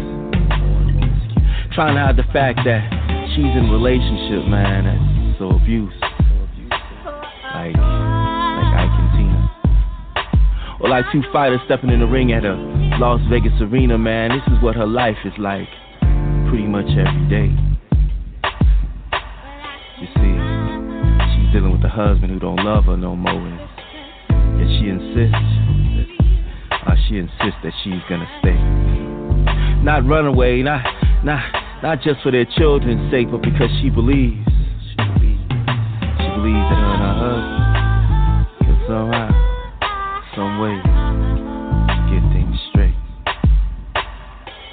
One day, back to the way it used to be, back, back, back to the way before things went awry, before their romance went astray. At least this is what she believes, and every night, every night, man, this is what she prays while she weeps. Right before she sleeps, she prays. She prays. She prays. She be like, Lord, this take this other man away and bring me back my husband, or the one that used to be so sweet, the the one that used to romance me and sweep me off my feet, the the one that used to love me unconditionally and make me complete instead of this imposter and instead of this monster that, that punches me in the face and brings me to my knees. Lord, please help me. Help him love me again. Whatever sin I did to him, Lord, let, let him know that I, I still want to be his friend. I, I took a vow to love till death do us apart, and that's what's in my heart, and that means until the end. That means means until the end. But hence a day later, man, she catches another beat down. But instead of getting right back up, this time, y'all, she stays down. She stays down, she stays down because she she's too tired to go another round. She's too tired. She's she's tired of the pound for pound, toe to toe, blow for blow of this wanna be pimp beating her like she's his garden tool. She's had enough of this food. See, she's fed up. She says enough. Enough is enough. She's tired. Tired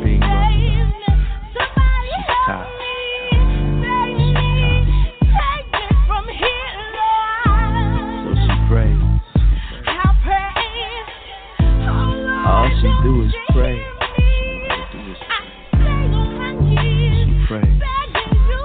She be like, Lord, take this other man away and bring me back my husband, or the one that used to be so sweet, the one that used to romance me and sweep me off my feet, the, the one that used to love me unconditionally and make me complete instead of this imposter, instead of this monster that, that punches me in the face and brings me to my knees, Lord, please.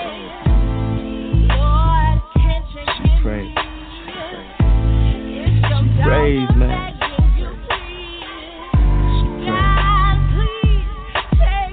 She don't know what else to do. What is she to do, man? She prays, she prays, Lord, give me strength to, to leave this man before I have to kill this man, before this lifestyle, because this lifestyle I can no longer stand, Lord. Help me, help me, help me, please.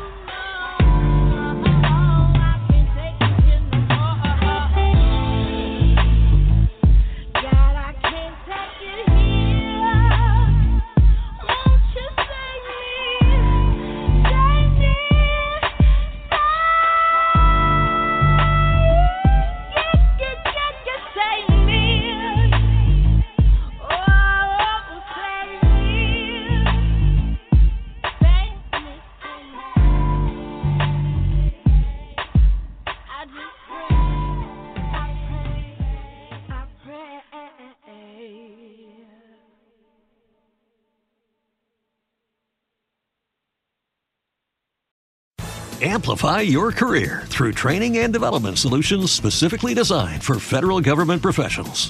From courses to help you attain or retain certification, to individualized coaching services, to programs that hone your leadership skills and business acumen, Management Concepts optimizes your professional development. Online, in person, individually, or groups, it's training that's measurably better.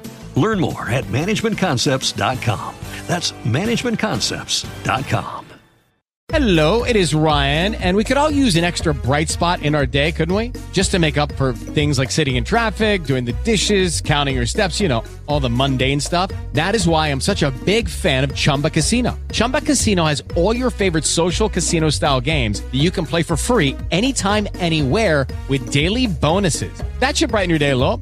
Actually, a lot. So sign up now at chumbacasino.com. That's chumbacasino.com. No purchase necessary. Group. Void were prohibited by law. See terms and conditions. 18 plus.